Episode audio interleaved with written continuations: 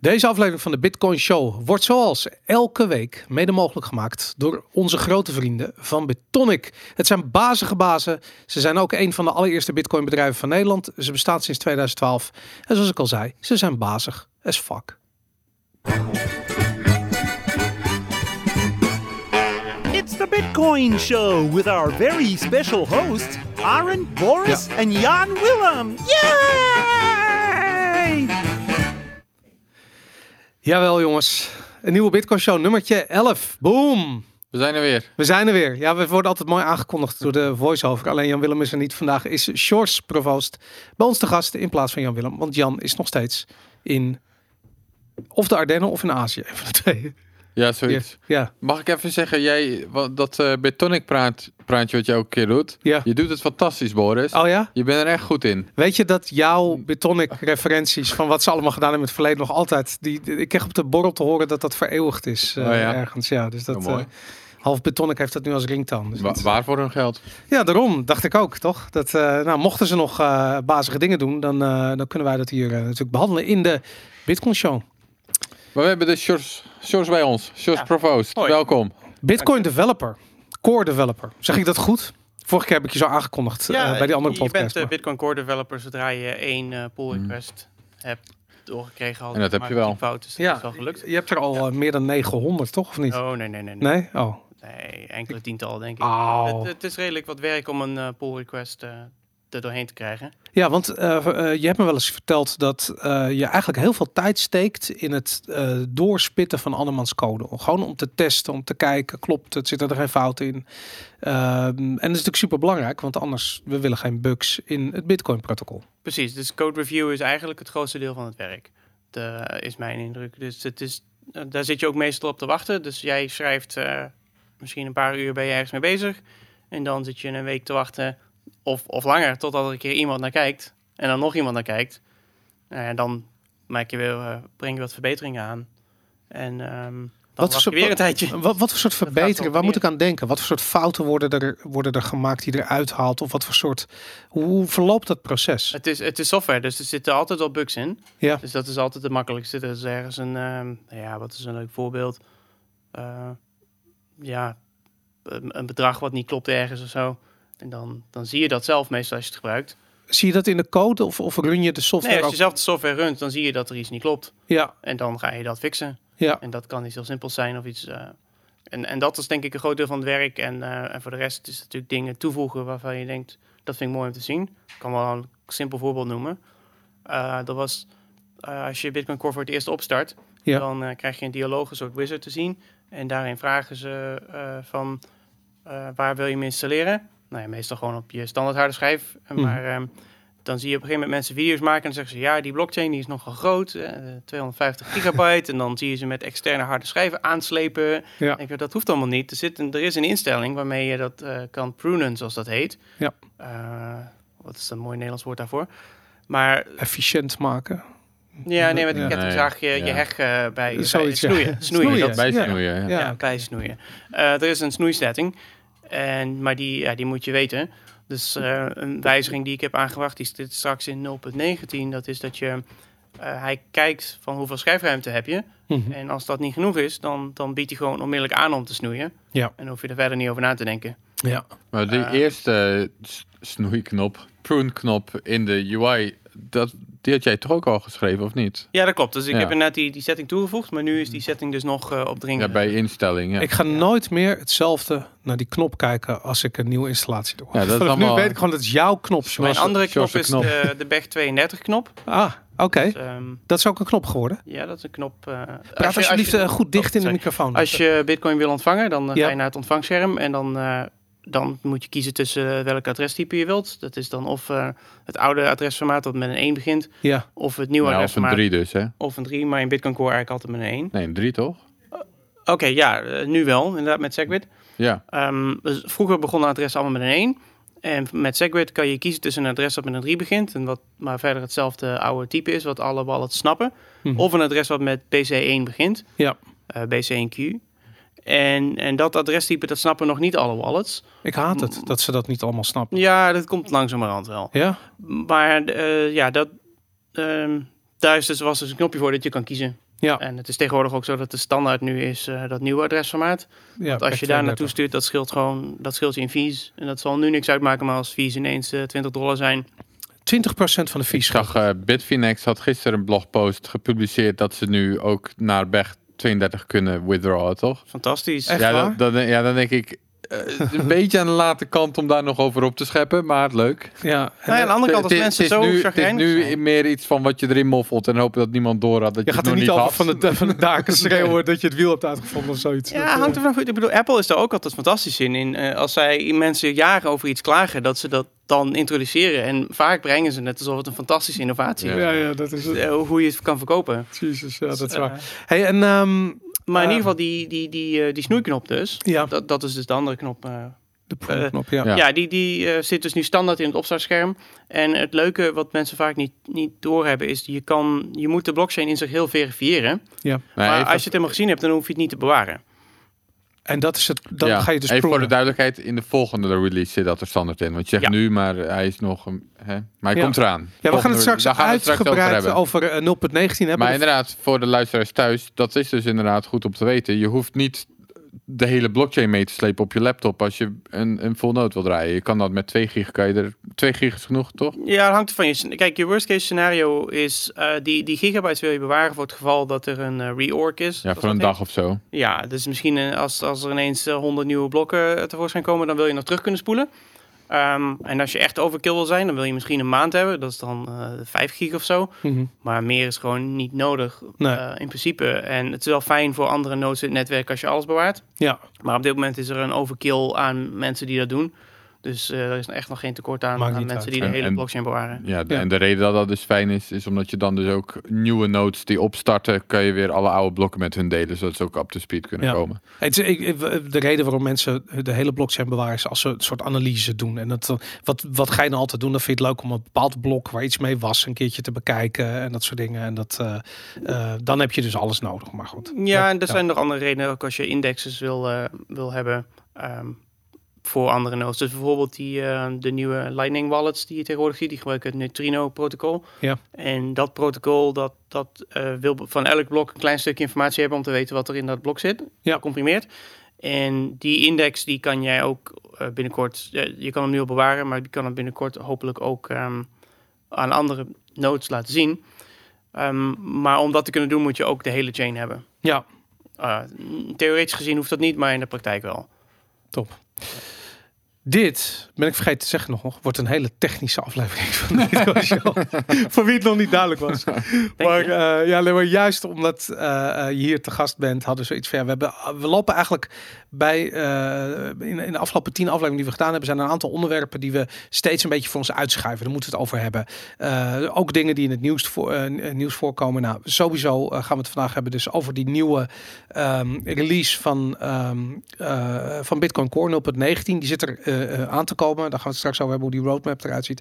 We gaan het hebben over Mass, Taproot en Schnorr. Eh, we gaan het hebben over de Google Quantum Supremacy persbericht wat ronkend eh, onze, eh, eh, onze computers bereikte afgelopen week. Eh, we gaan het hebben over multisig eh, voor hardware wallets. Heel even kort nog over Bcash. Ehm CoinKite met een nieuwe cold, cold card wallet. eh, en misschien nog even over die Chinese. Maar we Misschien, misschien moeten we gewoon beginnen voordat je... ja, ik dacht, ik, ik, Want we weten niet zeker hoe ver we komen, dat, toch? dat is waar. Ik heb ook een aantal dingen achterwege gelaten. Maar ik hoorde van mensen de vraag dat ze graag van, van tevoren willen weten waar we het allemaal over gaan Oh. Als je nou gewoon alles opnoemt en dan knip je later gewoon eruit wat Nee, je we niet... knippen eh, niks. Het is gewoon een en al. eh, dit, dit gaat e- één op één. Even kijken, we hebben een we- website natuurlijk, de bitcoinshow.nl. Een Telegram channel eh, met alleen de aller, aller gezelligste en meest intelligente. Als ik dat zeg, dan direct 500 nieuwe leden. Telegram channel is t.me slash de Bitcoin Show. Eh, ga daar naartoe. eh een en al gezelligheid. Eh, we hebben nog Twitter, at de Bitcoin Show. En tips kunnen naar de Bitcoinshow at gmail.com. En ik beloof plechtig dat ik ze, die mailtjes ooit lees. Ik heb nu één keer heb ik de mailtjes gelezen. Dat was leuk. Ehm, we hebben een luisteraarsvraag waar we mee gaan beginnen. Nou ja, op- we hebben een follow-up. Een follow-up. Ja, op jouw verzoek, eh, eh, daar is hij. Opnieuw, Mark Okko. Mark Otto. Mark, Okko Mark Okko. Mark Okko. Sorry hoor, Mark Okko. Hij is terug. Okko, eh, Nou, laat, kom erin. Ehm, hij zegt het was verkeerd om jullie te vergelijken met nazi's. Zo begint het. Dat is mooi. Hij neemt het terug. Jullie zijn top, man. Door jullie tegenargumenten snap ik het 1 mm beter dan gisteren. Echt leerzaam. Nou, daar zijn we voor natuurlijk met de Bitcoin Show. We willen graag dat we eh, dat ingewikkelde eh, onderwerpen begrijpelijk worden. Ook al is het maar 1 mm. Ehm, en dan gaat het even specifiek over jou, Aaron. Thanks dat je me verwees naar jouw artikel over Dash. Eh, wij waren nog vorige week eh, eh, een beetje aan het twijfelen of hij het nou had over het schoonmaakmiddel. Wat ook terugkomt in zijn avatar namelijk. Of dat hij het had over de, de shitcoin Dash. Bij, beide spelen blijkbaar een rol. In ieder geval, hij heeft zijn Dash direct gedumpt. Want hij begrijpt nu dat het niet echt private is en het een shitcoin is. Echt? Ja. Nou, Ehm, dan is het achievement unlocked. ja, hij zegt Dash was mijn tweede munt na Bitcoin, nu niet meer. Ehm, eh, hij zegt ook, ik heb nooit haat naar iemand. Eh, kritiek kan hij hebben. Eh, hij kan ook kritiek hebben op iemand. Maar deze keer hebben jullie gelijk. Dus onterecht ik na. Eh, Aaron, ik denk dat deze, ehm, eh, deze props gaan helemaal naar jou. Want jij hebt deze jongen eh 1 millimeter. Nee, de, Eh, pro, nee, de props gaan naar hem. Dat is het puntje. hij Daarom het wil ik het erin hebben. Ik vind als je, als je bereid bent je mening te veranderen, als je naar argumenten luistert en je, argument, je, je mening bijstelt, dat vind ik top. Het is Bitcoin, hè? Het is ook heel Bitcoin. Ik bedoel, ongeacht wie je bent, als je je mening misschien niet helemaal eh, gebaseerd is op feiten, slash waarheid, slash kennis, whatever. Je doet aannames die niet kloppen. Dan word je in de Bitcoin community altijd erop gewezen. Eh, en dat is niet erg, daar leer je van. En dat is soms een beetje een, hoe noem je het, een humbling experience. Eh, ik weet even de Nederlandse uitdrukking niet zo snel, maar eh, ik heb het zelf meerdere malen gehad. Nadat ik domme shit heb gezegd op Twitter, dat mensen me terecht wijzen van, Boris, dat is echt heel dom dat je dat zegt. En denk ik, ga ik over nadenken, denk ik, inderdaad, dat is echt heel dom, dat moet ik niet doen. Ehm, en daar leer je van. En dat is fantastisch. Geweldig. Dat is waarom ik van zo, Bitcoin kom, heb. zo kom je vooruit. Zo kom je vooruit. En anders niet. En als je denkt dat je het weet, terwijl je het niet weet. Ja, problemen, problemen, problemen. Dus Mark, bedankt voor je berichtje. Ja, en maar we zien je bij de volgende meetup. Ja, zeker. Ehm CoinKite. Hebben jullie Gaan een we nu al naar CoinKite? Ja, ik denk het wel. Ik heb hem hier als eerste staan. We gaan co- CoinKite. Hebben jullie liefde voor de Cold Card Wallet? Ik heb tot nog toe alleen de simulator kunnen gebruiken, maar eh, het lijkt me leuk om, eh, om eens met zo'n ding te spelen. Oké, Er er is staat een ook heel simulator. mooi een, eh, Dat, een icoontje op het, op, het, op het bord zelf van Shoot Here. Dus dat is de plek waar je, als je de private key wil wissen, eh, op Hmm. moet schieten. Ja, dat schiet in Nederland niet op, maar Ja. dan moet je even naar... dat zeggen ze ook eh, als Wacht even hoor, hebben we het nou over De Cold, cold card. Card of Open Dime? Nee, ook dat is toch open... de cold card. we, we hebben het over de. Ja, jij hebt gelijk. Nee, maar de Cold Card heeft ook dat ding van hier moet je op schieten. Ja. Dat zeggen Oh ja? ze ook. Ja, maar dat is je, niet om hem... eh, bij de open dime is het doel dat je hem breekt. Ja? En dan kan je de private key eraf halen. Ja? Bij de cold card is de bedoeling dat je hem schiet, zodat niemand de private key eraf kan halen, Oh. inclusief jezelf. Dus als Ja. je hem echt wil Dus wissen. die je secure gewoon chip, die als kan je je- kapot Als je coins wil vernietigen. Ja, of als je die er al af hebt gehaald en je zeker wil weten dat niemand meer kan zien wat je ooit met dat ding gedaan hebt. Of er is een nieuwe Cold Card met bijvoorbeeld betere hardware, veiliger ontwerp, whatever. Dan is het belangrijk om de oude kaart gewoon te vernietigen. En dat zeggen ze ook. Waarom? Eh, omdat Ja, ik snap de privacy argument. Snap Stel, ik. Dus- stel je voor dat er een designfout zit in de secure chip en dat halen ze eruit. En Ja, het hangt er dus vanaf wat je doet. Hè. Als jij ehm, je coins, als je een nieuwe seed aanmaakt en een nieuwe backup, dan ja, en je zet je coins over, dan is dat, uit, maakt het niet uit. Maar stel dat je dezelfde seed wil hergebruiken, omdat je dat misschien ergens in Ah. 50 meter titanium onder een berg eh, eh, hebt Ja. liggen, ehm, dan, dan wil je hem gewoon overzetten. En dan wil je zeker weten dat het niet nog op dat oude ding staat. Dus Ja. dan, dan is het handig om het te vernietigen. Ik denk, daarom, ja. Nou ja, goed, dat, dat uh, ja, ik, ik moet je, ik, zeg, ik denk in de praktijk, heel veel mensen hebben nog steeds hun allereerste ledger die ze zonder wachtwoord uh, ergens in de keukenla hebben liggen. Ja, het voordeel van oudere apparaten is hoe, hoe langer geleden, hoe kleiner de kans is dat er een backdoor in zit vanuit een overheid. Denk ik haast, Ja. omdat het minder, toen minder interesse hadden. Nou, dat is interessant. Maar de dat technologie je, is wel weer zwakker. Ja, maar, maar dat is goed dat je dat zegt. Um, uh, wat heeft um, CoinKite namelijk gedaan? Uh, zij hebben het volledige ontwerp van een cold card vrijgegeven. Um, en wat je vaak ziet is dat software op die hardware wallets kan open source zijn. Dat heeft Trezor bijvoorbeeld, maar dan is het hardware design is niet open source, omdat ze toch vinden dat ze daar een business op gebouwd. En uh, um, hoe heet die? Roberto Novak, dacht ik dat hij heet. Ik, Novak. Rodolfo. Rodolfo Novak, inderdaad. Die, um, uh, die had zoiets van, nou weet je wat wij gaan doen? We gaan gewoon de hele design van die cold card gewoon vrijgeven. Trezor doet dat niet? Trezor doet dat niet. Dat nee. zeker? Weet ik 100% Oké. zeker, ja. En dat, ehm, eh, dat is leuk, want als je van solderen houdt, dan eh kan je je lol niet op, want dan kun je je eigen hardware wallet maken. Nou, dan moet je wel heel erg van solderen houden. Want ik heb even gekeken. Dat waren iets van 25 verschillende onderdeeltjes. al Transistors en ledlampjes en dergelijke. En een redelijk ingewikkeld diagram. Ja. Uh, maar inderdaad, als je ervan houdt, dan kan het. Nee, de, de hele, eh, het hele ding is, en dat, dat vind ik ook weer grappig. Wat doe je? Stel je voor dat je dit zou willen maken. Dan, eh, en het staat nu al, staan er gewoon van die AliExpress shoppinglijstjes. Waar je gewoon eigenlijk alle onderdelen in één keer bestelt. Dat komt dus ergens van een soort obscure bron ergens in China. Worden, worden die kant-en-klare bestellingen eh, eh, geplaatst. Dus iemand in China weet dat jij een hardware wallet gaat bouwen. Je hebt geen idee wat er met die, met die, met die, ja, met die, met die onderdeeltjes die je bestelt, wat daarmee gebeurd is. Of daar backdoors in zitten of wat dan ook. Dat krijg je dan opgestuurd en dan kan je dat in elkaar gaan zitten solderen. En is dat dan open source? Maar weten ze dat? Want veel van die onderdelen, eh, transistors en ledlampjes en zo, dat zijn generieke computeronderdelen. ja, maar als jij Dus- die specifieke shoppinglist, eh, eh, dan Ja, dat zou ik niet doen. Dat, dat staat er een affiliate link op met eh, used for hardware wallet. Daarop, bijvoorbeeld, ja, gewoon even los ergens besteld. En Ja. dan nog, ja, ja, dat kan. Ja, nou ja, goed, dat eh, inderdaad. Dat, eh, Niemand gaat het doen, maar het is leuk dat het kan. ja, Of ga jij het doen? nou, ik vind, ik vind Jij- dat jij- soort. jij Weet je, ik, ik heb zo'n soort to-do-lijst waarvan ik weet dat ik er nooit aan toe ga komen. En eh, dit zijn van die dingen die komen erop te staan. En het lijkt me namelijk heel erg cool als je het wel doet. Er zullen ook gerust mensen zijn die doen. Dat is natuurlijk Vast een beetje overdreven, maar Ja, of studenten die dat Ja. als soort van. Ja. Omdat, en die willen iets verbeteren. En die irriteren zich eigenlijk al heel lang dat er niet, weet ik veel, wat voor functionaliteit op die hardware wallet En dan gaan ze dat bouwen. En dan komen ze achter dat het allemaal niet handig is. En- Er is een wat simpeler project, dat heet eh, Spectre. Van een Ja. eh, Stefan Sneegref. eh, een nieuw figuur in de Bitcoin scene eh, die erg goed bezig is. Mhm. Ehm, en dat is wat simpeler na te bouwen. Dan bestel je eigenlijk een los, los bord. Gewoon een algemeen eh, ehm, ja, schermpje met chips erop. soort Raspberry Pi. Een soort Raspberry Pi-achtige dingen. Ehm, en, dat zijn er, en daar plak je dan een, een QR-scanner. Bovenop eh, zijn er een aantal mogelijkheden. En dan moet je één draadje solderen. En dan heb je ook een hardware wallet. Ja, Ehm, en eventueel nog een chip erop zetten. Maar dat, daarvan is de software nog niet af.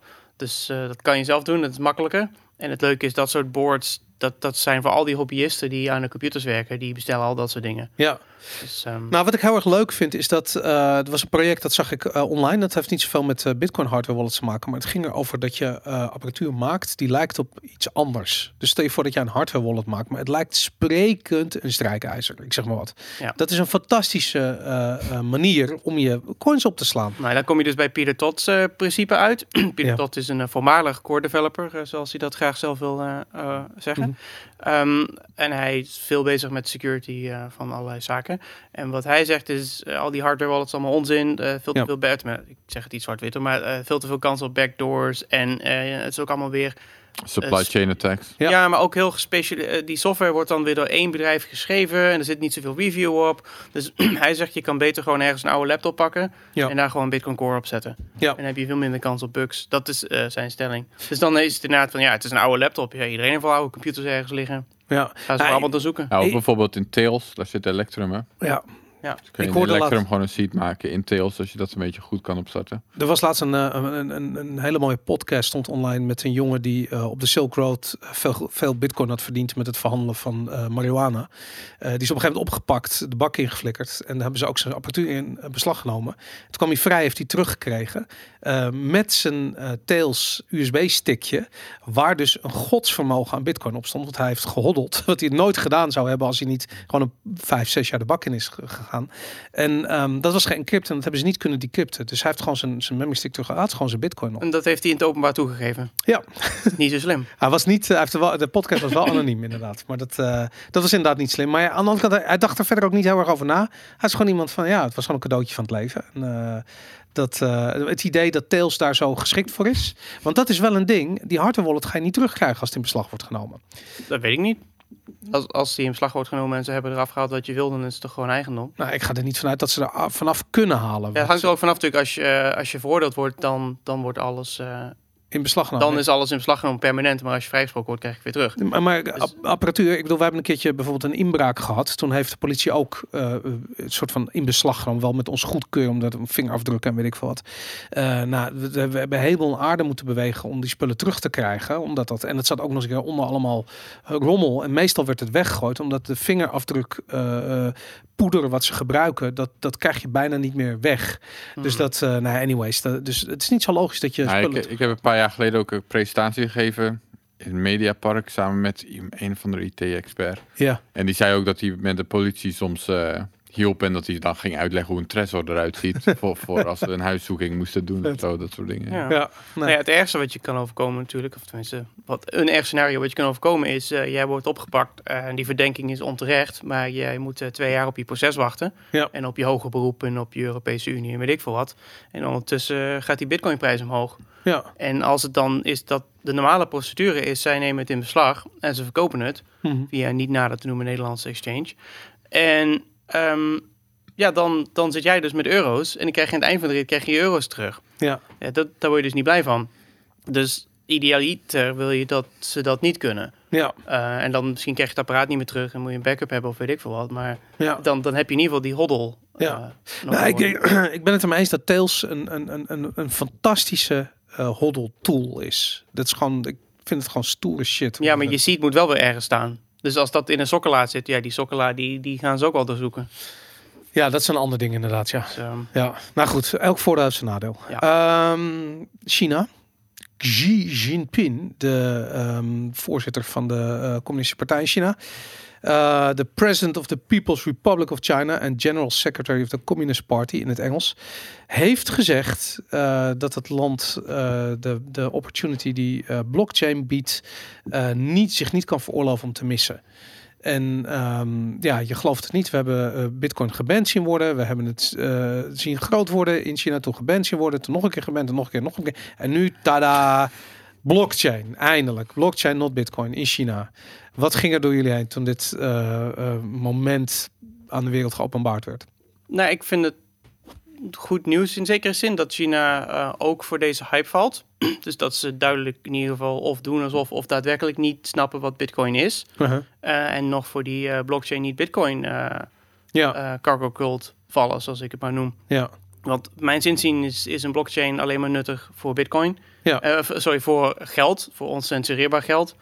En is het verder de technologie erachter helemaal niet zo interessant. Hè? Het, zijn, eh, het is eh, BitTorrent voor een deel. ja, Het is een, eh, een database met, met, ehm, met financiële entries die naar elkaar terugverwijzen. Dus ik denk als jij nu gaat graven in Mesopotamië en je vindt ergens kleitabletten... en een van die kleitabletten verwijst naar het vorige kleitablet... ja. dan is dat de oudste blockchain. Ja. En even kijken, wat zit er nog meer in? Ja, een, kop- een kopie van alles. Hè, dat is eigenlijk Napster. Ja. Eh, daar kon je ook, eh, iedereen ter wereld kon dan dezelfde mp3's eh, hebben... en kon precies bewijzen dat ze elkaars eh, mp3's hadden. De, die losse onderdelen zijn gewoon niet zo interessant. Het is een combinatie. En, en proof of work is een super interessant ingrediënt wat daaraan toegevoegd is. Ehm, maar ook dat heeft geen enkele toepassing buiten Maar- Bitcoin. Dus wat, wat, wil je met, wat wil je nou met die blockchain technologie? Maar het is, hij geeft een signaal af. Hij zegt eigenlijk. Wij gewoon- zijn gevoelig voor hypes. Nou, wat, wat hij gewoon zegt van wij gaan onder het mom van blockchain is de toekomst. Gaan wij gewoon ons financiële stelsel hervormen. Eh, en we gaan ehm, ja, dit, deze hype train nog een keertje eh, van stal halen, oppoetsen. Om daar gewoon een, ja, een, aan verschrikkelijke inflatie onderhevige eh, eh, yuan, renminbi voor de, voor de buitenlanders, maar eh, intern heet het de yuan. Om, daar gewoon een beter alternatief voor te bouwen. Wat, en dan hopelijk kunnen ze weer schuldenvrij even verder. Exact hetzelfde wat de Amerikanen aan het doen zijn. Wat eigenlijk alle centrale banken aan het doen zijn. Die gewoon zoiets van, we gebruiken die hype om, ehm, ja, om gewoon een, nieuw, een nieuwe start te maken. En dat vind ik interessant, want ik heb zoiets van ja, als eh, een, een, een, overheid zal altijd wel roepen blockchain, niet bitcoin. Maar de mensen die dit snappen echt wel dat het bitcoin is en niet blockchain. Maar je hebt natuurlijk ook de digitale, eh, de digitale one. Ehm, en dat is meer het idee van een central bank digital currency. Ja. Zoals ik dat altijd begrepen heb, is het centra- centrale banken geven nu contant geld uit. dat staat rechtstreeks op hun balans. Ja. En voor de rest, al het digitale geld wat ze uitgeven, dat geven ze eigenlijk alleen aan andere banken. Ja. En die eh, eh, maken dan rekeningen voor je. Ja. En met, met centrale banken zouden dan in principe ook een rekening rechtstreeks kunnen laten openen. Ja. Er was laatst ook een podcast. eh, Ja, dus dat je elektronisch cash hebt. Wat eigenlijk... rechtstreeks bij de centrale bank in plaats van Ja. via jouw bank bij de centrale bank. Maar ja, je hebt het normaal gesproken dus nooit. Of je hebt het of papier of je hebt het niet. Of ja, jouw bank heeft het. De- En Ja. jij hebt een claim op En jij hebt papier. Ja. Ja. En, nu, en nu zou je het dus zelf elektrisch, Ja. elektronisch kunnen hebben. En dan heb je dus Zoals een bank dat heeft. Dan heb je dus één aanbieder die dus en misschien een keer een website maakt, misschien een keer een app maakt. Nou, je weet hoe fantastisch dat is eh, als Ja. een overheid dat doet. Dus, eh, maar, maar, en dat zou dus in principe helemaal niet zo spectaculair moeten zijn, maar omdat ook die blockchain-hype leeft, worden die twee ideeën een beetje door elkaar heen ge- geweven. En daardoor klinkt het heel, heel ominous en heel fantastisch, maar volgens mij is het, stelt het echt helemaal niks voor. Maar Nou, misschien ik- heb ik het verkeerd. Kijk, wat ze gaan doen. eh, ik denk dat we allemaal even sceptisch zijn over de, eh, de, de Chinese overheid en hun, eh, de, de, de, de, de kunde die ze in huis hebben om een betere bitcoin te bouwen. Dat gaat hem gewoon niet gebeuren. Maar ehm, Pas op wat je zegt, hè? ja, ja, Straks mogen we niet meer uitgezonden worden in, eh in China. ja, dat gaat gewoon gebeuren. Ja, de, Ja, de die, kun, die sponsoring kunde hebben ze dan, maar ja. die behoefte hebben ze niet. Als, Nee. zij, als zij willen bijdragen aan bitcoin, dat zouden ze kunnen doen. Maar, maar wa- wa- wa- waar het mij om gaat, is dat eh, iedereen ziet van ja, je kunt niet je eigen blockchain tussen aanhalingstekens project eh, eh, lopen chillen en bitcoin verbieden. Met andere woorden, dat kan prima. Ja, dat kan wel. Dat, dat doet iedereen namelijk. ja, ik, Kan heel makkelijk, denk ik. ja, ik de- maar ik denk dat dat, ehm, ik denk dat je argumenten dan, eh, die zijn al weg. Weet je, ik bedoel, als jij zegt aan de ene kant van ja, maar bitcoin dat is terrorisme en zwart, wel, eh, zwart geld en bladibla, weet ik veel wat. Ehm, ja, weet je, dat kan de nieuwe digitale Maar Chinese. Zeker Maar als in China wat- denk je dat het ze uitmaakt of het nog ergens op slaat wat ze zeggen. Ze kunnen doen wat ze willen. Ja. Zeker Xi. Of hoe Nou, ik denk dat er toch wel een argument moet zijn. Ik bedoel, er zijn een boel mensen. Hè. Als, je, als je die op een gegeven moment klaar zijn met voor de gek gehouden worden, dan zijn 1,6 miljard eh, inwoners die dan pissig zijn. ja, goed, als je wat, kijkt wat wat is het nu- argument voor die gevangenkampen? Nee, dat snap ik. Maar dat, dat, dat is nog van ja, daar zitten die Oeigoeren. Daar, daar hebben wij gelast van, bij wijze van spreken. Maar dat, ja, je kunt te ver gaan. Ik bedoel, kijk naar Libanon, waar een WhatsApp-belasting eh, de druppel was. Kijk naar eh, Argentinië, eh, of wat was het, Peru, waar een kaartje voor de metro die 10 cent duurder werd, de druppel is. Er is altijd een druppel, weet je. Dus ook de Chinese overheid realiseert zich van ja, we kunnen wel die hele bevolking in de maling nemen, maar tot op een zeker punt. Maar als zij blockchain gewoon zien als procesefficiëntie, magisch poeder, dan heeft de bevolking daar merkt daar helemaal niks van. Dat is alleen dan dat er achter de schermen blockchain technologie ergens ingestopt wordt. En dat betekent alleen maar dat er iemand een contract krijgt van een paar miljard dollar. Waarin staat een aanbesteding, waarin staat eh, past blockchain toe. En, en dan zeggen ze oké, doen we. En dan bouwen ze een SQL database en dan zetten ze op factuur blockchain. En dat is volgens mij het enige wat daar gebeurt nu. Ja, Dus ik zie dat ja. niet als een geopolitiek relevant ding. En Misschien wel de, de, de toon die hij me uitslaat. Want Uh-huh. hij weet natuurlijk dat als, als hij het woord, zie dus het woord ehm, eh, blockchain noemt en central bank currency, dat dan het Westen denkt, oh, soort Libra en weet ik veel wat. En dat, dat levert allemaal politieke reactie op en afleiding. Ja. Maar of het ook daadwerkelijk iets voorstelt, dat betwijfel ik. Ja, nou, dat, dat ben ik met je eens. Ik vind nou, dat wat je zegt is wel heel interessant. Kijk, de, de, de allergische reactie die, eh, ehm, ja, dat zit hier in dit kastje. Zit dat, eh, dat is dit dingetje. De luisteraar. Oh ja, de lu- luisteraar die hoort er niks van. Wij eh, zitten aan het Wij worstelen. worden worstelen. Ehm, Nu gaat het beter. ja, de reden dat ehm, Nu gaat het eh. Libra zo, dat iedereen zo allergisch daarop reageert. ik ga hem gewoon vasthouden. Ja. Dat iedereen er zo eh, allergisch op reageerde, was natuurlijk wat het in potentie zou kunnen doen. Kijk, de, de, de Remibi gaat hier in Nederland geen rol van betekenis spelen. Nee. Maar voor hetzelfde geld. Tencent en eh, eh, eh, Alipay en weet ik veel grote Chinese bedrijven die allemaal investeringen belopen in het Westen, eh, die nu al in staat zijn om een soort van de politieke agenda te, te bepalen bij bedrijven intern. Ja, misschien dat die straks ook wel in staat zijn om betalingen te accepteren in, in, in deze nieuwe digitale blockchain coin van, eh, ehm, van China. Dat ze daar zo. Ja, eh, China heeft ook UnionPay. Dat is hun, eh, hun Maestro eh, Mastercard-achtige systeem. En, ehm, Ja, zo, en dat werkt prima. En daar kan je ook op Schiphol mee betalen.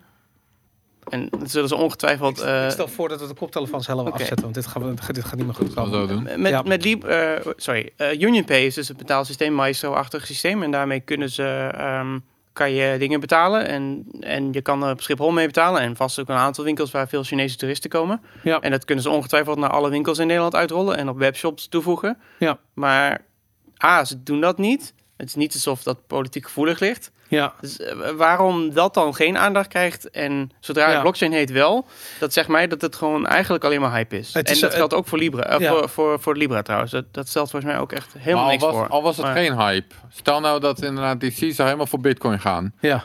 Ik ben wel op het punt dat het me echt niet meer uitmaakt wat China zegt.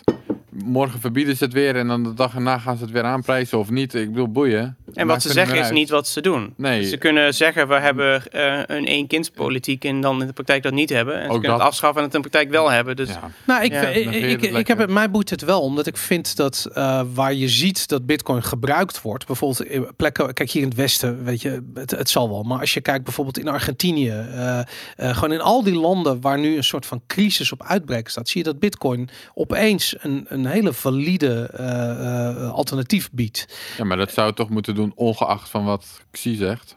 Ja, behalve dat als je nu Bitcoin zou gebruiken in China en het is verboden, dan ga jij met die Oeigo- Oeigoeren ergens eh, DNA afstaan. Ja, niet als je het goed met, met goede privacy kan maar ik snap het, maar, maar zometeen als dat, als dat makkelijker wordt en mensen ze hebben, zijn in staat geweest om meer daarover te leren, dan ja, betekent dat automatisch een soort van Maar dan bevrijding. verbieden ze het weer.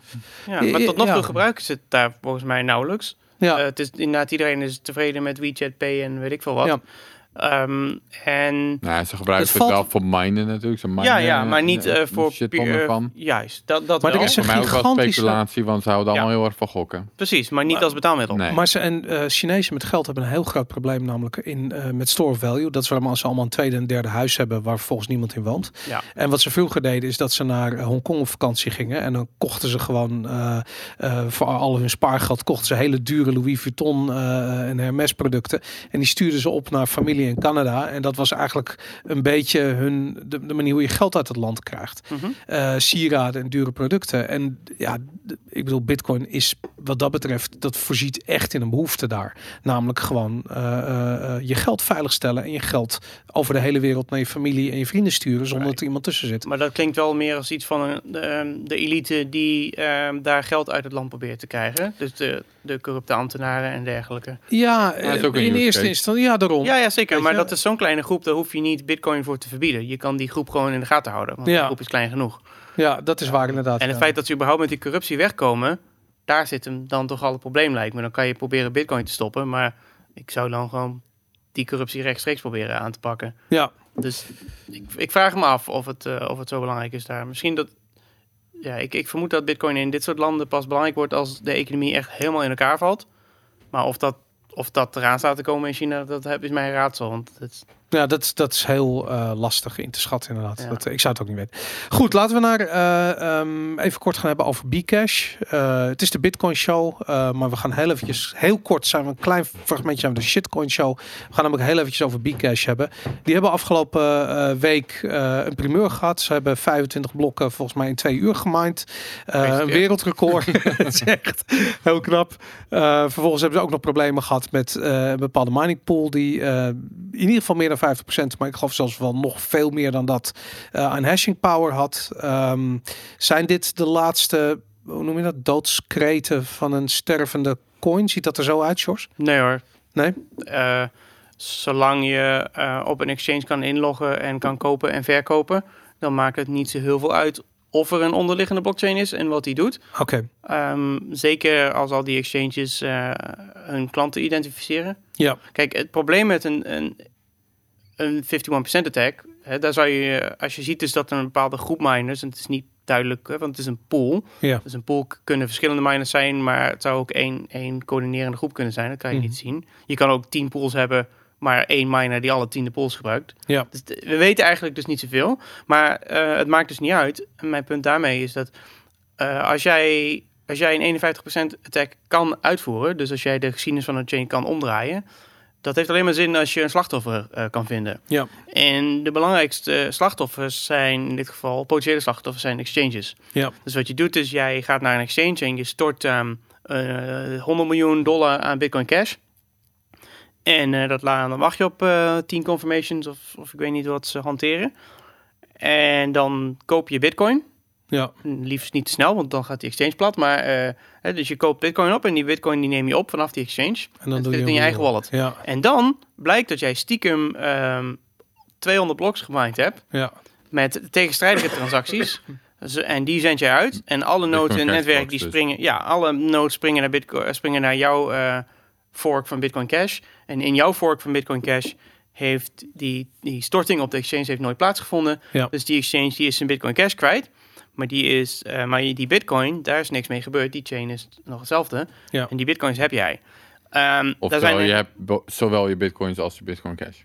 En dan ja, en dat Bitcoin Cash dat je die nog hebt. Ja, dan kan je dat nog een keer doen. Of Die is dan op dat ogenblik precies nul waard. Dus je winst is waarschijnlijk... Ja, maar die, ja, maar die Dat is Bitcoin. niet eens gezegd. Ik bedoel, Ja, want er die zijn wel bitcoin- meer shitcoins aangevallen die dan niet naar nul gaan. Ja, dat is waar inderdaad. Right. Maar er zijn dus een aantal problemen met deze aanval. Is als jij 100 miljoen op een exchange stort, Ja. je denkt maar niet dat zij alleen maar gaan kijken of het bevestigingen heeft. Ik Nee. denk dat ze dan eh, heel ouderwetse telefoon gaan oppakken en jou gaan bellen en zeggen: Hey, ben jij eh, Pietje? En eh Ja. Klopt, bij paspoort wel- wat we hebben hier nog en eh, wil je geen gekke dingen doen? Ja, maar Ja. je hebt ook wel dingen zoals, ik bedoel, oké, Shapeshift heeft tegenwoordig ook KYC, maar je hebt wel ook nog andere versies daarvan die dat niet hebben. Ja, maar die zullen ongetwijfeld wel risico eh, monitoring systemen hebben. Anders gaan ze En anders niet. heb je nog Ja. wat decentralized exchanges misschien. Maar die hebben, zijn nog niet zo liquide. Dat, Nee, je, je dat het gaat om veel geld, hè, zo'n Ja, aanval. nou natuurlijk. heeft, Dat- heeft eh, Bitcoin Cash of Bcash eh, ook nog een aantal tegenmaatregelen genomen om, om dat soort reorgs lastiger te maken. Mm, die, die hebben ook weer nadelen, maar het- een van de dingen die ze hebben gedaan nu is dat als er meer dan 10 bloks omgedraaid worden, Ja, dat mag dan niet. Ehm, maar dat is vanuit het perspectief van de node. Dus jij bent de node en jij ziet dat er 10 blokken ongedaan geworden, gemaakt worden. En jij Ja. zegt, dit accepteer ik niet. Maar een andere node heeft misschien maar 9 blokken gezien. Omdat En- die later is opgestart Ja, bijvoorbeeld. precies. En die, die ziet, dus ik zie een reorg van 9 blokken, niet van 10. Dus dat mag. Dus dan heb je twee nodes die op andere kanten van het netwerk zitten. oh, dus dat wordt Maar- een feest. Voor Ja, dus dan is het niet duidelijk of dan je storting echt ongedaan gemaakt wordt, of dat het netwerk in een staat van chaos is en gewoon stilstaat. ja. Ehm, Dat klinkt wel heel Bcash hoor. Chaos Ja. en stilstand klinkt als Bcash. ja, maar, maar nogmaals, dus, eh, ik noem dat altijd eh, proof of prison, Ja. het eerste systeem. Dus je, je kan niet, eh, dat- je, dat proof of work is allemaal leuk en aardig, maar eh, bij dit soort oké, is maar proof is- of prison veel belangrijker voor de veiligheid. Maar dat is dus wel een tijdelijke oplossing, proof of prison. Want ik denk uiteindelijk krijg je wel die... oplossing. Nee, want uiteindelijk denk ik dat je wel decentralized exchanges krijgt die wel die liquiditeit hebben en andere manieren om daar misbruik van te maken. Ja, dan zal dat niet zo goed voor die coin zijn. Want Nee, eh, dan, dan zou je inderdaad nee. eh, meer 51% attack zien. Maar Ja. wat mij tegenvalt, nou ja, tegenvalt eh, voor de slachtoffers natuurlijk niet, maar het gebeurt bijna nooit, die 51% Nee, of attacks. de- denk ehm, atomic swap-achtige exchanges die eh, waar- denk ik meer gaat krijgen, hoop ik meer Ja. gaat krijgen. Ik wil dan, dan worden dat soort aanvallen dus ook steeds Maar, maar als dat dus kan, denk je niet dat dat gewoon uiteindelijk de doodsteek is voor dit soort coins? Dat waar je gewoon ik, ziet ja. dat de hashing power gecentraliseerd is. Gewoon ja, laag. gewoon is. coins Nee. met te weinig hashpower. Ja. Ik denk uiteindelijk Ja. kunnen En dat zijn er wel- heel veel. Wordt het, wordt het profitable Ja. om dat aan te vallen, denk ik. Ja, maar, maar wat ook kan zijn, is dat je hebt dan een aantal eh, gedecentraliseerde exchanges en daar kan je dan aanvallen op aanvoeren. Maar de gecentraliseerde exchanges niet. Ja. Wat je dan denk ik kan zien, is dat zo'n gedecentraliseerde exchange gewoon zegt, oké, wij gaan die coin niet meer listen. Maar alle gecentraliseerde exchanges nog wel. Ja, inderdaad. dan heeft- dat zie je toch al gebeuren. De coin of de, de ja, die heeft daar geen last van. Het, het gekke is, dat, ja, als je eenmaal eh, het idee loslaat van een blockchain die niet wisbaar is en proof of Uh-huh. work en al dat soort dingen, dan kom je in zo'n fantasieland uit. ja, Dat er kan gewoon van alles gebeuren. Het ook, ja, snap ik. ja. Hey, wel, en en dat, dat die 25 bloks die gemined zijn in twee uur. Ik zeg, ik weet niet of het exact twee uur, maar het was in ieder geval een belachelijke korte Ja. tijd. Wat, wat ik begrepen heb, is twee dingen. Sowieso, eh, er zit een hoop willekeurigheid in. Dus het Ja. kan natuurlijk toeval zijn. Maar 25 is denk ik wel wat aan de vele kant. Het was echt Ehm, aanzienlijk hoger dan ja, Maar er het zaten toch ook periodes van een hele tijd niks voor? Was dat De- niet ja, zo? dat klopt. Je hebt gelijk. Dat klopt. Ja, er is een hele er is tijd een niks. paar uur niks en dan Ja. opeens heel veel. Dat dacht ik. Alsof er opeens een gigantische hoeveelheid hashpower bij is gekomen. nou ja, of en- dat iemand blokken zat op te sparen of zo. Dat kan ook. Ik, natuurlijk. ik bedoel, ik weet niet. De- ik heb me er dus niet genoeg in verdiept om dat Nee. te kunnen zeggen, maar dat zou kunnen. Kijk, eh, zij hebben... ehm, toen ze van Bitcoin afsplitsten, hadden ze een probleem. Namelijk dat ze maar een paar procent van de totale hashpower op Bitcoin hadden. Wat ze hadden kunnen doen is, is dat accepteren. En dan zie je dat ehm, je begint met één blok per... eh, nou ja, per paar uur. Ja. Ja, dus omdat je maar een derde, eh, dus dan heb je een dertigste van de snelheid. Ehm, en dan, maar na een tijdje, nou ja, na jaren misschien, dan uiteindelijk komt het tempo wel weer omhoog en eh, is het allemaal eh, goed. Maar daar hadden ze geen geduld voor. Hm. Dus wat ze gedaan hebben is een emergency difficulty adjustment. Maar dan komt het ook niet goed. Dat klopt ook niet. Als, je dus, Mhm. als het ongelijk is tussen de twee, tussen twee blockchains, dan krijg je sowieso dat de incentives heel gek worden, waardoor je Ja. nog steeds dat iedereen de hele tijd naar de een switcht en dan tegelijk naar de Ja, een minderheid En dat is zijn is sowieso een probleem. Ja. Maar stel dat dat er even niet was, dan zou je dit dus op die manier kunnen afwachten. Maar Ja. met, met dat probleem. Eh, maar dat hebben ze dus, dat geduld hadden ze ook niet. Dus ze hebben een emergency difficulty adjustment gedaan. En dat houdt in dat ze op een complexere manier sneller de difficulty naar beneden kunnen doen en sneller omhoog kunnen doen. Ja. Dat werd gigantisch uitgebuit door allerlei miners om veel sneller coins te kunnen minen. Dus Ja. zij zijn daardoor lopen ze ook, eh, ik geloof iets van 10.000 blokken voor op Bitcoin. Ehm, en Toen kreeg je dus ook van die stilteperiodes, dat alle miners even niet gingen minen, zodat het zou vallen. En dan opeens pff, Ja, want die- die- erop. ja, die- en, die- en opeens werden er heel veel blokken gemined. Ja, want die emergency difficulty aanpassing, die zou normaal gesproken twee weken moeten duren. Of om de twee weken zou het kunnen worden bijgesteld.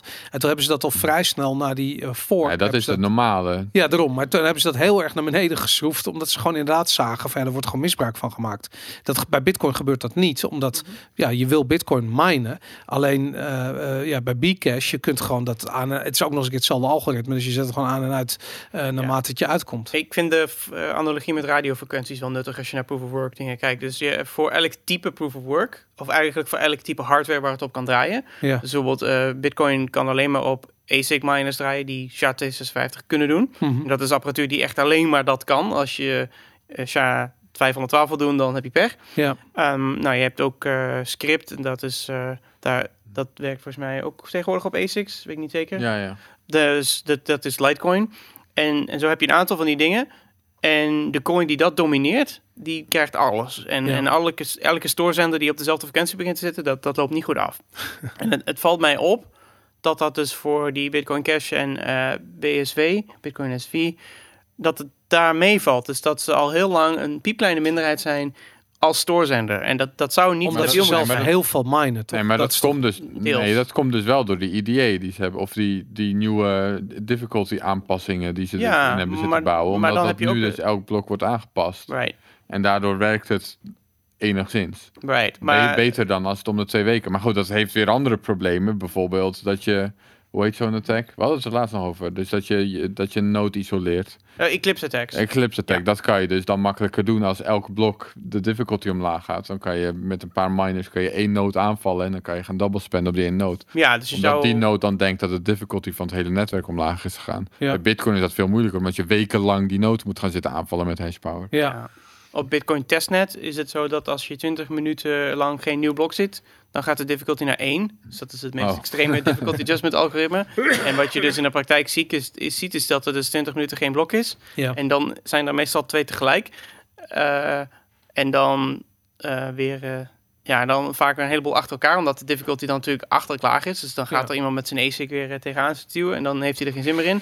En dan 20 minuten later, en dus maar niemand kan minen, want als jij met een ASIC op testnet mined, ja, dan, dan Dat zit je daar met je, met je CPU-miner, daar kan je niet tegenop. Dus, ja. Eh, de, maar na 20 minuten gaat het weer naar nul.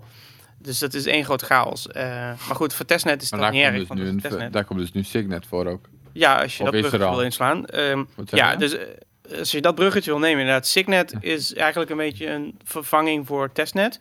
En het is ook niet één netwerk. Er is een standaard Signet. Maar het idee van Signet is dat het idee is van als je niet serieus miners hebt, dan is proof of work werkt gewoon niet en krijg je allemaal rare dingen. Ja. Dus laten we het dan ook gewoon niet doen. En wat Signet dus doet, is, is eigenlijk een soort proof of stake-achtig ding. Eh, het is gewoon een gecentraliseerd netwerk. Maar het, we hebben het Dus over je- testnet. Hè? Dus het is Ja, het voor mensen testnet, die applicaties precies. willen testen en gewoon testcoins Ja. nodig hebben. We, bedoel, die worden gratis weggegeven via faucets als je het nodig hebt. Ja, er zijn dus twee mogelijkheden. Eén is, eh, je, je hebt dus zo'n x mensen die kunnen bloks eh, maken. En, eh, en die hebben coins en die kunnen die jou geven. Ja. Het, eh, of je maakt je eigen signet. ehm, en dan kan je zelf je coins maken. Ja. Dus dat kun je arbitrair inrichten. Ja. En het idee is dan ook misschien om een, eh, een zogenaamd rustig netwerk te hebben. Waarin je gewoon netjes om de 10 minuten een blok krijgt. En gewoon je ding kan testen. En een, eh, een wild netwerk. Waarin je ineens eh, af en toe reorgs van 10.000 blokken krijgt. En zo. Om te kijken of je software dat eh, netjes aan kan. Ja. Het antwoord is denk ik meestal nee. Ehm, ja. Ja. Dus daar kan je, kan en dan kan je ook dingen als Taproot mee uit gaan proberen. Dus dan kan je een netwerk maken waar Taproot op draait. Terwijl andere mensen die testnet, een ander SIG-net gebruiken, misschien niks met Taproot te maken willen hebben nog. En die Hm. kunnen dat dan niet activeren. Dus iedereen kan een beetje zijn eigen ding doen. Oké. Maar goed, volgens mij is het dus niet echt duidelijk wat er nu met Bcash aan de hand is. Nee. Niemand weet het echt, toch? Ik hoopte eigenlijk gewoon dat het de bevestiging was dat het aan het sterven is. Dat het gewoon een soort van, ja, dus complicaties Blockchain, treden op. blockchains zijn onsterfelijk, daar lijkt het een beetje op. Ja, Nou ja, en het is Ja. vaak zo dat, ik bedoel, dat zie je bij Ethereum, dat zie je bij Bcash, dat zie je bij andere projecten, dat op een gegeven moment als je echt de fanboys hebt die het gewoon willen, ja. ik bedoel, dan zijn ze ook bereid om allerlei compromissen te maken. En dan En hoeft het ook het. helemaal niet meer decentraal te zijn en het hoeft helemaal niet meer de originele Ja. belofte Dat is te... een beetje hoe centrale banken het ook doen. Hè? Ja, Dus, eh, dan, dan ja, verander je gewoon een beetje of, de eh, ja. narrative Ja, en, dan, en dan gaat iedereen er wel weer in mee. Ja, dan kan je veel doen. Mooi. Goed, laten we, eh, laten we doorgaan naar het volgende onderwerp. We hebben ehm, eh, eigenlijk een, een, een, een, een, ehm, laat ik zo zeggen, waar ik eigenlijk naartoe wilde, is dat eh, we zitten op dit ogenblik Bitcoin Core 0.18. En eh, voor zover ik het ongeveer een beetje eh, kan bijhouden, komt er ongeveer elk jaar een grote nieuwe release Half. Bitcoin Elk half jaar. Elk half jaar, oké. Ehm, Bitcoin 0.19.0 zit er aan te komen. Eh, de release is twee maanden opgeschoven. eh, niet eens zo heel erg lang geleden, volgens mij. Van de zomer ergens.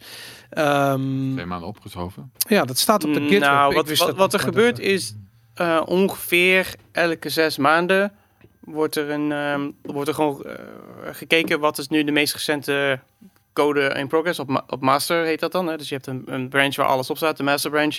Ja, En op een vrij, vrij willekeurig moment zeggen we oké, nu eh, eh, gaan we alleen nog maar poetsen.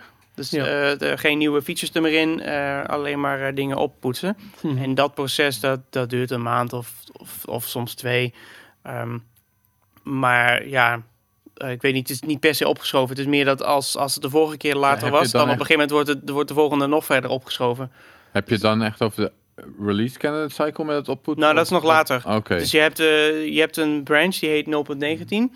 Die splitst af van master. En die branch 0.19 is wat er uiteindelijk eh, naar mensen gestuurd wordt. Right. ja. En die branch die... ehm, mm, nou ja, eigenlijk, sorry, ik kan even terug. Er zijn twee fases. Eén is dat je eh, op de master branch zelf geen nieuwe features meer gaat doen. Dus alleen nog maar bugfixes. ja. Dat is alleen vervelend, omdat er mensen zijn die wel features hebben die gewoon voor de volgende versie bedoeld zijn. Die kunnen dan dus niet gemerged worden. Oké. Dus dat duurt een paar weken. En daarna wordt die afgesplitst. Dus dan heb je een, een versie 0.19. Want, ehm, maar het probleem is, zodra je afsplitst, Hm. moet je elke, alles wat je fixt, moet je eerst op master fixen. Dus op Ja. de lopende branches waar iedereen eh, nog op zit door te werken. Mhm. En daarna moet je het backporten, zoals dat heet. Een backport houdt in dat je die, eh, dat je die verandering uit de master branch pakt en in die 0.19 branch stopt. Ja, Dat is vrij handmatig vervelend werk. oké. Dus dat wil je niet te veel doen. Ehm, dus, eh, maar dat is dus nu wat er gebeurt. Die 0.19 branch bestaat. Eh, daar worden nog kleine dingetjes aan veranderd. Dan komt er een release candidate. Op basis daarvan, eh, dan wacht je een week die, of die twee. is er dus inmiddels. ja, Eén release candidate 1 is er geweest. Release candidate dat- 2 ging fout. Dus dat is nu Ah, 3. Dat, de- Waarom ging die fout? Wat ging er fout? eh, dat is gewoon een technisch foutje bij het eh releasen zelf. Oké. De versie klopte niet of zo. Maar Dus nu drie zit eraan te komen. Ja. Maar ik heb hem nog niet gezien. Ehm, ja, die is er nu voor Linux. Eh, maar voor Windows en voor Mac moeten er nog handtekeningen gezet worden. Dus eh, Windows en. Mac-programma's moeten digitaal getekend worden. Maar die, ja, zowel Windows als Mac eh, als Apple hebben daar niet een elegant mechanisme voor voor open source projecten.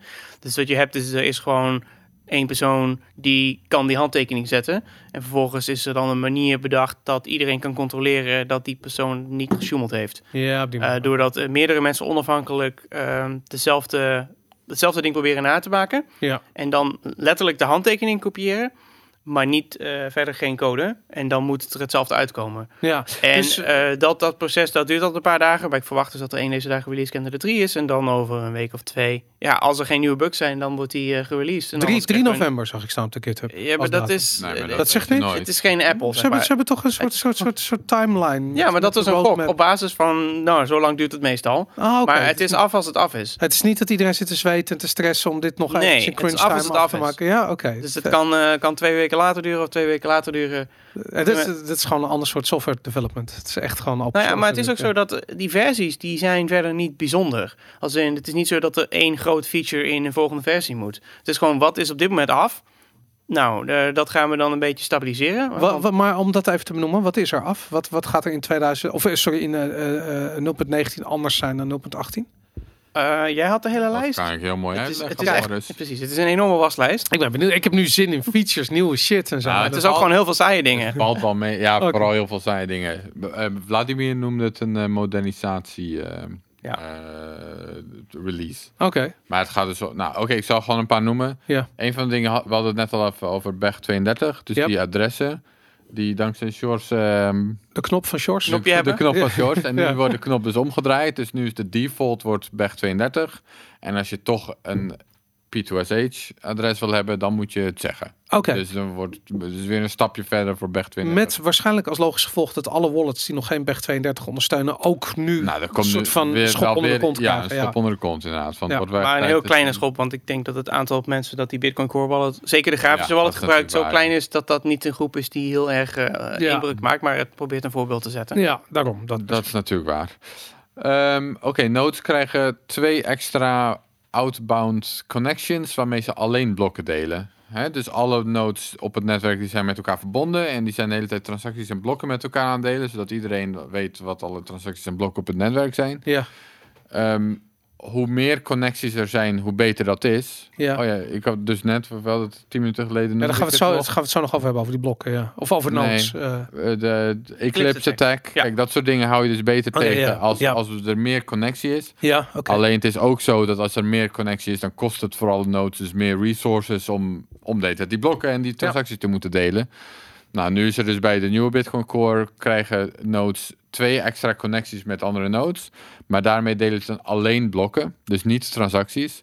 Maar dat is dan toch weer wel handig om die, om die efficiëntie, tegen te eh, houden. oké. Dus het is zeg maar van, oké, dat is het wel waar. Het kost wel iets meer resources, maar niet heel veel, want je deelt alleen blokken. En toch maak je daarmee die aanvallen weer een stuk lastiger. Ja. Maar dat is dus iets van 10 regels code. Ja. Die eh Blue Matt, dus eh met Corollo, ehm, dan op een gegeven moment eh, op, op ergens op een donderdagavond een keer zo'n eh, pull request maakt van hey, laten we twee, eh, twee dingen erbij doen. Ja. En dan, het probleem is, het, het lijkt vrij simpel, Mhm. maar niemand durft het echt te reviewen, omdat die code, die code in het algemeen, die eh, communiceert met andere nodes, die is vrij oud en vrij kwetsbaar en vrij ingewikkeld. En, en, en je moet heel goed nadenken over je trade-offs. Ja. Dus als je, als je de node bijvoorbeeld te agressief eh, andere nodes laat verbannen als ze zich misdragen, dan heb je kans dat je het netwerk in tweeën splitst. Ja, Dus dan de ene node die zegt tegen de andere node, hey, jij doet iets fout. ja. Eh, dus niemand durft er aan te komen. Dus zo'n pull request zit daar dan echt maandenlang met iedereen die een beetje van, ja, moet dat nou? Maar, dan- Ja. maar ja, moet eigenlijk wel. En dan komt er weer nou? een presentatie over Eclipse Text. En ik, ja, hij moet er eigenlijk wel. Heb jij hem, heb jij hem gereviewd? Hm, volgens mij niet. Nee? Ik had hem op mijn lijst staan en volgens mij heb ik dat geproc- eh, George geprocrastineerd. durft het dat ook heet. niet aan. Ja, ik, ik ken die code niet. Ja. Kijk, ik kijk er natuurlijk wel naar of er niet een overduidelijke eh, create 10 coins voor Bluemet eh ja, in ja. staat of zo. Maar ja, Ja, nou goed, oké. goed. Bloemfilters worden depreciated. Ah, Oké, Ehm, wat wil dat zeggen? Dus een bloemfilter, er zijn dus sommige wallets, zoals Bitcoin Wallet van Shieldbach en eh Bisq gebruikt het. En was er nog wel een? Mycelium of zo, of niet? Zou kunnen. Nou ja, in ieder geval, dus vro- vroeger, Vroeger. Een, een van de eerste ideeën voor light wallets was om eh, SPV te gebruiken. En eh, dan heb je dus een SPV, dus een mo- mobiele wallet. Ja. En die stuurt bloemfilters naar nodes om te vragen of er nog relevante transacties in die nodes zitten. Ja. En eigenlijk was het idee met die bloemfilters dat dat nog een beetje privacy gaf. Maar inmiddels is het duidelijk dat het hartstikke Right. gebroken is. Want het idee is, je zou natuurlijk gewoon kunnen vragen aan een willekeurige node. hey, wat staat er op dit adres? Ja. Ja. Maar ja, dan geef je natuurlijk wel aan dat je interesse in dat adres hebt. Dus zo'n Ja. bloemfilter zegt dan, nou, ik ga je niet precies zeggen welk adres, maar hier heb je een soort van cluster van dingen. En, en zeg maar wat daarop staat. Ja. Ja. Maar dat blijkt In- inmiddels inmiddels heel blijkt makkelijk dat- te, te Ja. de-anonymiseren te Ja, zijn. Oké, totaal gebroken. Dus eh, daar, wi- daar willen veel mensen een beetje vanaf. Nou ja, Betekent dat ook een probleem voor SPV? Is SPV is... eh, nou ja, dan heb je gewoon geen privacy als je Bitcoin wallet gebruikt. Of Bread wallet, denk ik, was die andere Zou misschien. kunnen. Ja, als je dat soort wallets dan heb je gewoon geen privacy. Ik bedoel, en waarschijnlijk zijn het dus ook de, de blockchain analytics companies die het liefst de nodes draaien die die bloemfilters. Maar, eh, maar de meeste nodes, ehm, de, me- sorry, de meeste wallets die er bestaan, volgens mij, zijn van die eh, Ledger en blockchain-achtige wallets. Die vragen hun eigen server Ja. Hier is mijn adreslijst, Ja. zeg maar wat erop staat. Ja, En dan heb je een fractie van de wallets die gebruikt dat SPV, eh, of eh, sorry, dat Bloomfilter verhaal. Dus die, dit is ongeveer wat ik interessant vind. En Mhm. dan kan je er inderdaad donder op zeggen dat Chainalysis die servers draait. Misschien, maar het hangt ook vanaf of die gebruikers interessant zijn. En dan heb je nog het Electrum protocol. Wat Ja. volgens mij ook gewoon zegt, dit is mijn adres, wat staat erop. Alleen vraagt hij dat aan heel veel verschillende nodes. Ik weet niet meer. Ja, maar die worden ook allemaal door Chainalysis gedraaid. Ja. En één of twee andere mensen. is Ja, dit onderdeel je kan van het... natuurlijk eh, zelf je node kiezen. Je Ja. kan nog wel, Dus ik bedoel... Wat er nu op bedacht is, is dat zijn die BIP, eh, acht, eh, sorry, BIP 158 of Neutrino ja. filters. En die filters die draaien het eigenlijk een beetje om. Ehm, je, wat je doet is je vraagt aan elke node die je ziet, zeg geef mij een lijst met die filters. ja, Dus in plaats van dat jij tegen de node zegt, hier is een filter, zeg welke transacties erbij horen, Mhm. zeg je tegen de node, geef mij een filter. En die filters zijn, Een filter voor elk blok. ja, en die filters zijn identiek. Dus ze zijn niet persoonlijk voor jou. Ja. Dus aan het feit dat jij filters opvraagt, weet die node helemaal niks. Die weet alleen maar dat jij filters wil. ja. En dan ga je zelf zitten kijken van, matcht dit filter mijn adreslijst? En de truc is dan dat als, jij, eh, als je al die adressen die jij zelf hebt door dat filter haalt, als er dan één uitkomt, dan Mhm. zegt hij, oh, er zit iets in dat blok wat van jou is. Waarschijnlijk, ja, waarschijnlijk, maar omgekeerd dus niet. Dus als hij zegt dat er niks in zit, dan zit er ook echt niks in. ja. Ehm, dus jij kijkt voor elk blok, vraag je dat filter op en kijk je van, zit er iets, eh, eh, hu- vergelijk je met je lijst, zit er iets voor mij in? Zo nee, dan doe je niks. Zo ja, dan ga je dat blok opvragen. Dat hoef je niet bij dezelfde peer te doen. Dus dan zeg je tegen een peer netwerk, hey, mag ik dat blok van je? ja. En die peer weet verder niks van je. Die weet alleen maar dat jij dat blok interessant vindt. ja. Ehm, En dat is eigenlijk hoe alle moderne SPV-wallets nee, werken. dit is hoe eh, de moderne Lightning wallets vooral werken. Ja, Want die zijn dat vrij massaal gaan adopteren. Het probleem is dat die standaard eigenlijk nog een beetje half af is. Maar, eh, maar wat zit- gebeurt er ook met nog de Bitcoin. SPV-wallets die nog wel eh, eh, draaien, gebruikt worden? Ik bedoel, Green Wallet hebben we het net nog over gehad. Ja. Eh, wat Nee, gebeurt dat, er? is, dat is dus een heel ander soort light wallet, hè? Wa- waarom? Want die gebruiken dus toch de wallet- die bloemfilters? die gebruiken, nee, die gebruiken geen bloemfilters. Oké, Green Address niet. Nee, Green Address, wat Green Address doet, is die vragen aan hun eigen server, dus aan de Blockstream server. hey, dit zijn mijn adressen, wat staat erop? Maar vervolgens, eh, wat die wallet doet, is die, die zegt van nou, het is leuk eh, server dat je zegt dat dit, op mijn, eh, dat dit mijn coins zijn, maar dat wil ik toch wel even zeker weten. Ja, en dan gebruikt hij SPV om te bewijzen dat die coins inderdaad bestaan. Ja. Maar dus, wat het betekent is dat Blockstream wel kan liegen Mhm. door het weg te laten. Dus ze kunnen zeggen, nee, er staat niks op je adre- adres. Mhm. Maar omgekeerd niet. Ze kunnen niet zeggen, er staat twee bitcoin op je adres, ja eh, terwijl dat er niet staat. Ja. Dus dat geeft een extra zekerheid. Eh, en dat heeft geen privacy nadeel. Want die, eh, het enige wat je nodig hebt is, is headers. Van elk blok heb je een header. Uh-huh. En vervolgens heb je dat SPV proof, zoals dat heet. Dat is een bewijs wat Blockstream aan jou geeft, of de Green Address Wallet aan jou geeft.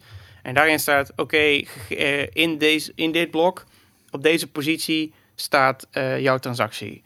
Ehm, dus dat is privacy technisch prima, maar dat heb je, heb je niks aan als je wil weten of je transacties hebt. Oké, En daar Ja. heb je die filters dus voor nodig. cool. Maar om je vraag te beantwoorden, wat gebeurt er nu met wallets die op die bloemfilters gebruiken? Ja. Ja. die kunnen dat gewoon blijven doen, want ook al wordt het nu depreciated in Bitcoin Core 19, het- je kan nog steeds aanzetten als je het wil. Gewoon Ja. bij default staat het uit, maar je kan nog steeds die bloemfilters eh, eh, de- beantwoorden voor, no- voor wallets. Daarnaast zijn er natuurlijk nog heel veel oudere nodes, Bitcoin Core nul- gebruikers die 0,18 gebruiken 0,17. Ja, nou, die geven het ook allemaal, die blijven allemaal nog heel lang op het netwerk. Ja, En uiteindelijk, als dat echt allemaal een beetje verdwijnt, dan krijgen we nog wel eh, de chain analytics die die nodes voor je gaat draaien. Als je, als je echt een SPV wallet Ja. wil blijven gebruiken. Of je kunt het zelf doen, of weet je wel. Dus En de walletmakers. Ja. de wallet maken. dit is gewoon echt het begin van een proces van het maar uitfilteren Bitcoin, van Core, dat ja, soort, Bitcoin ja. Core is er een beetje klaar mee en die heeft iets Ja. van... eh, Maar- Is dit er onderdeel van BIP 70 trouwens, eh, die bloemfilters? Nee. Oké, goed. en een van de redenen ook dat ze er... Ik bedoel, het levert jou als Bitcoin Core gebruiker niks op, Ja, zeg maar. Dus dat is ook een beetje iets van... Eh, ja. en het is een eh, mogelijke kwetsbaarheid ook. Hè? Dus ehm, je, je kan door nodes heel veel filters te geven, kan je CPU eh, flink bezighouden. En ook Ja, de disk, eh, de harde Oké. schijf bezighouden. ja, En dat eh, wil je liever niet. oké. Tenminste, je, kan, je kan niet alleen... Nou ja, goed. Oké, la- laten we doorgaan Nou, met de Ja, nou, we hadden het net dus, waar we het eigenlijk nu de hele tijd, of waar we het net een tijdje over hadden, is dus dat Neutrino, BIP 158. Nou, daar komen ook weer, eh, Bitcoin Core maakt daar juist weer stappen in om dat wel weer uit te rollen en te, ver- te verbeteren. Nou, is Ja. het tot nu toe nog een beetje technisch wat je er precies- precies mee kan. Het is meer voor applicaties die dat willen gebruiken. ja. RPC calls heet dat. Zeg ik het goed, ja toch? Ja, ja het is precies. En dus dan- Neutrino zit nu uh, al sinds volgens mij sinds 0.18 worden die filters al kan je die filters Intern gemaakt. intern Ja. opslaan. Uh-huh. Maar je kan er dan absoluut niks mee. Ja. En ik geloof dat vanaf 0.19 kan je ze opvragen van je eigen node. En ja, daar je heb je kan- dus in principe ook niks aan, tenzij je dan een, een Python script schrijft of zo. Die... Maar je kan ze dus nog niet met het netwerk op, over de peer-to-peer layer delen. Wat Ja. eigenlijk het doel is, dat, dat Ja. ze er echt met z'n allen wat aan gaan hebben. Dat Ja. is nog niet, maar misschien de volgende release. Maar dat zit hem dus ook in dat release-proces, wat ik net beschrijf. Het wordt gewoon af en toe een keer een nieuwe release gemaakt. Ja. Dus die, dat hele feature, het einddoel is natuurlijk dat je dat kan delen met mensen. Dat is Ja. een van de twee einddoelen overigens. Ehm, maar daar zijn we nog niet. Maar goed, dit kan alvast in de release en dan kunnen we alvast zien of daar niet een bug in zit. ja. Dus eh, doe je het gewoon stapje voor stapje. Het, het tweede waar je die filters voor kan gebruiken is misschien wel leuk, maar dat wordt ook nog niet gedaan. Is om wallets sneller te scannen. Eh, Oh, als, je, als, jij, wallet, ja, ja. als jij een nieuwe wallet opent en je wilt eh, oude coins zoeken in die wallet, ja. dan moet je de hele blockchain gaan Ja. lopen afzoeken op jouw transacties die matchen. En dat duurt verschrikkelijk lang. Maar met die filters kan je dat ook sneller doen. Oké. Dus het is ook eh, voor intern voor Bitcoin Core eh, nuttig. Oké, cool. Oké, dan de payment protocol wordt disabled. Ja, dat is Mag ik nog BIP één nadeel BIP eh, 70. van BIP 58 158 noemen? Oh ja, sure. Eh, dat is dat je geen eh, mempool krijgt.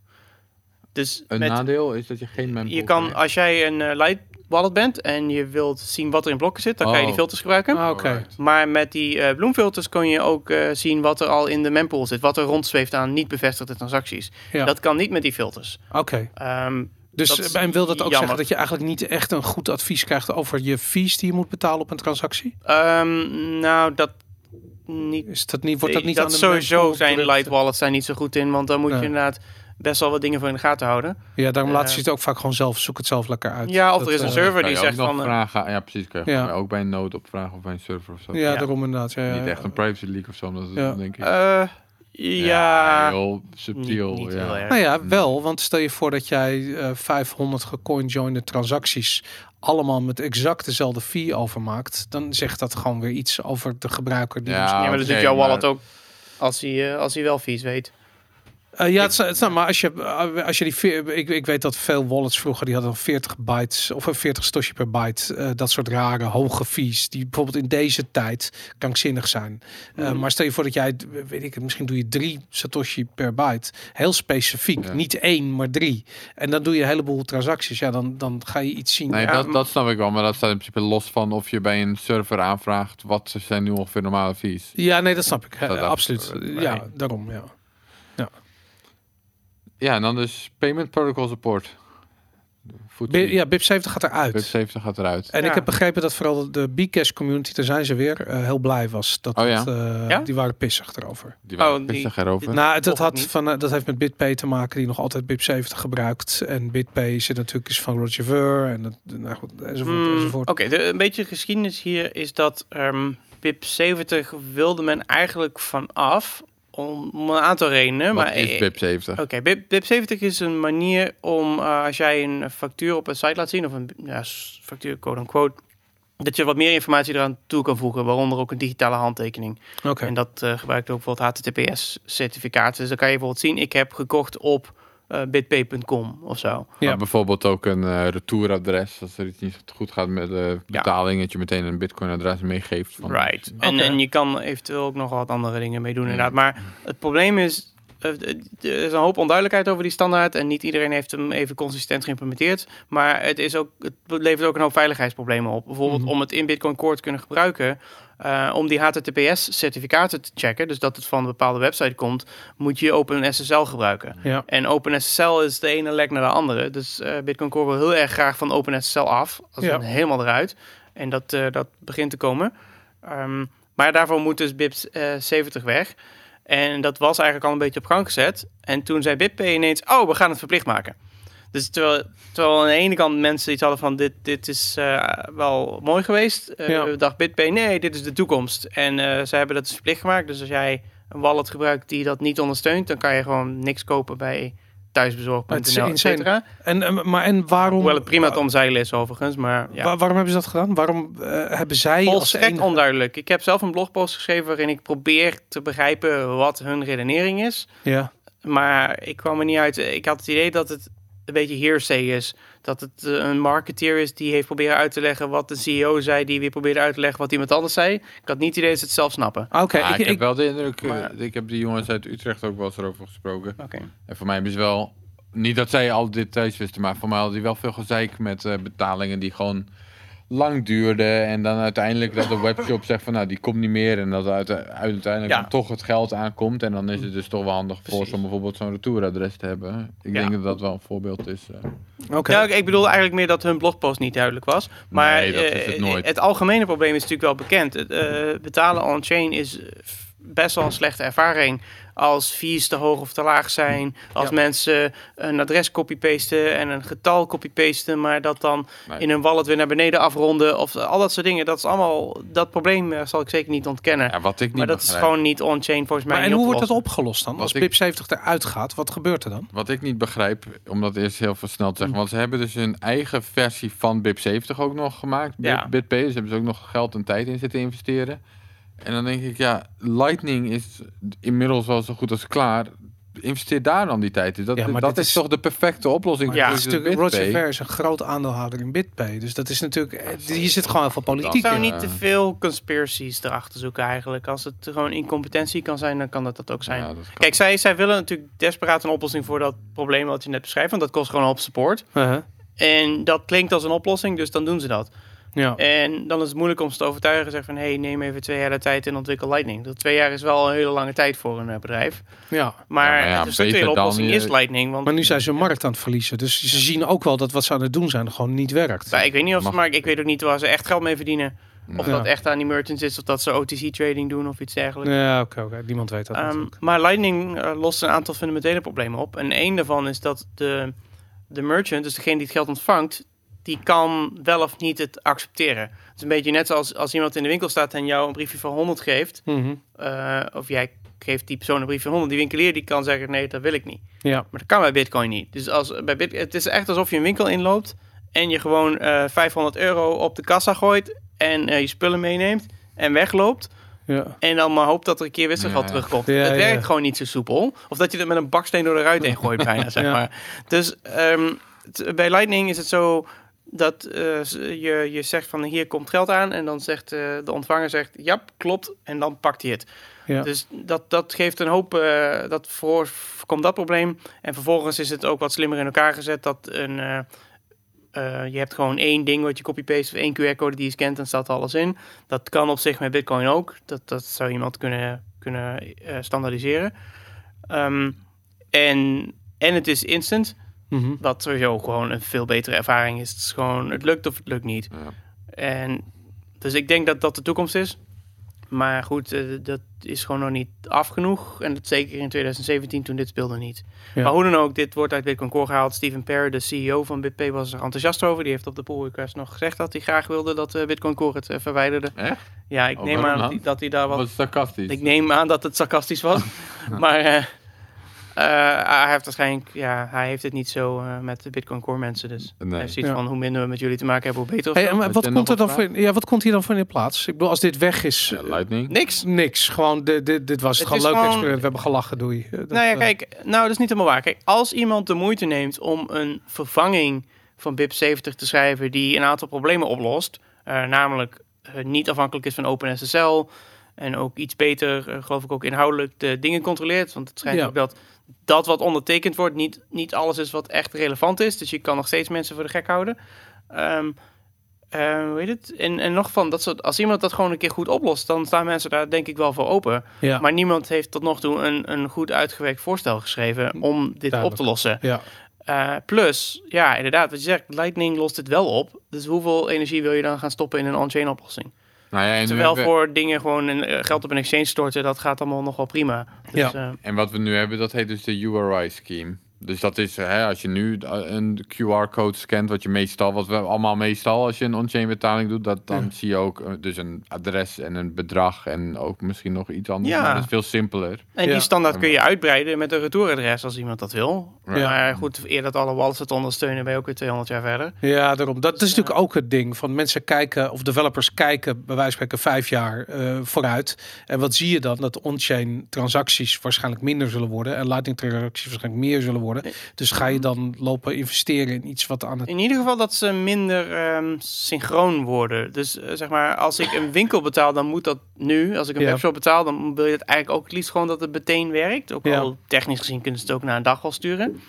Ehm, maar als ik geld naar een exchange stuur eh, voor grotere transacties of salaris en dergelijke, dan, dan heeft het allemaal niet zijn haast. En dan kan degene die verzendt wel het precieze bedrag verzinnen. En eh, dat, maakt, weet je, dat, dat maakt allemaal niet zoveel uit. Ja. Dus daar werkt het, het simpele systeem van adres plus getal werkt goed genoeg. En dan kan je zelf je vies kiezen. Ja, Maar voor winkelen en voor online shoppen moet het gewoon snel en soepel en correct gaan. Ja. Daar is Lightning gewoon veel geschikter voor. duidelijk.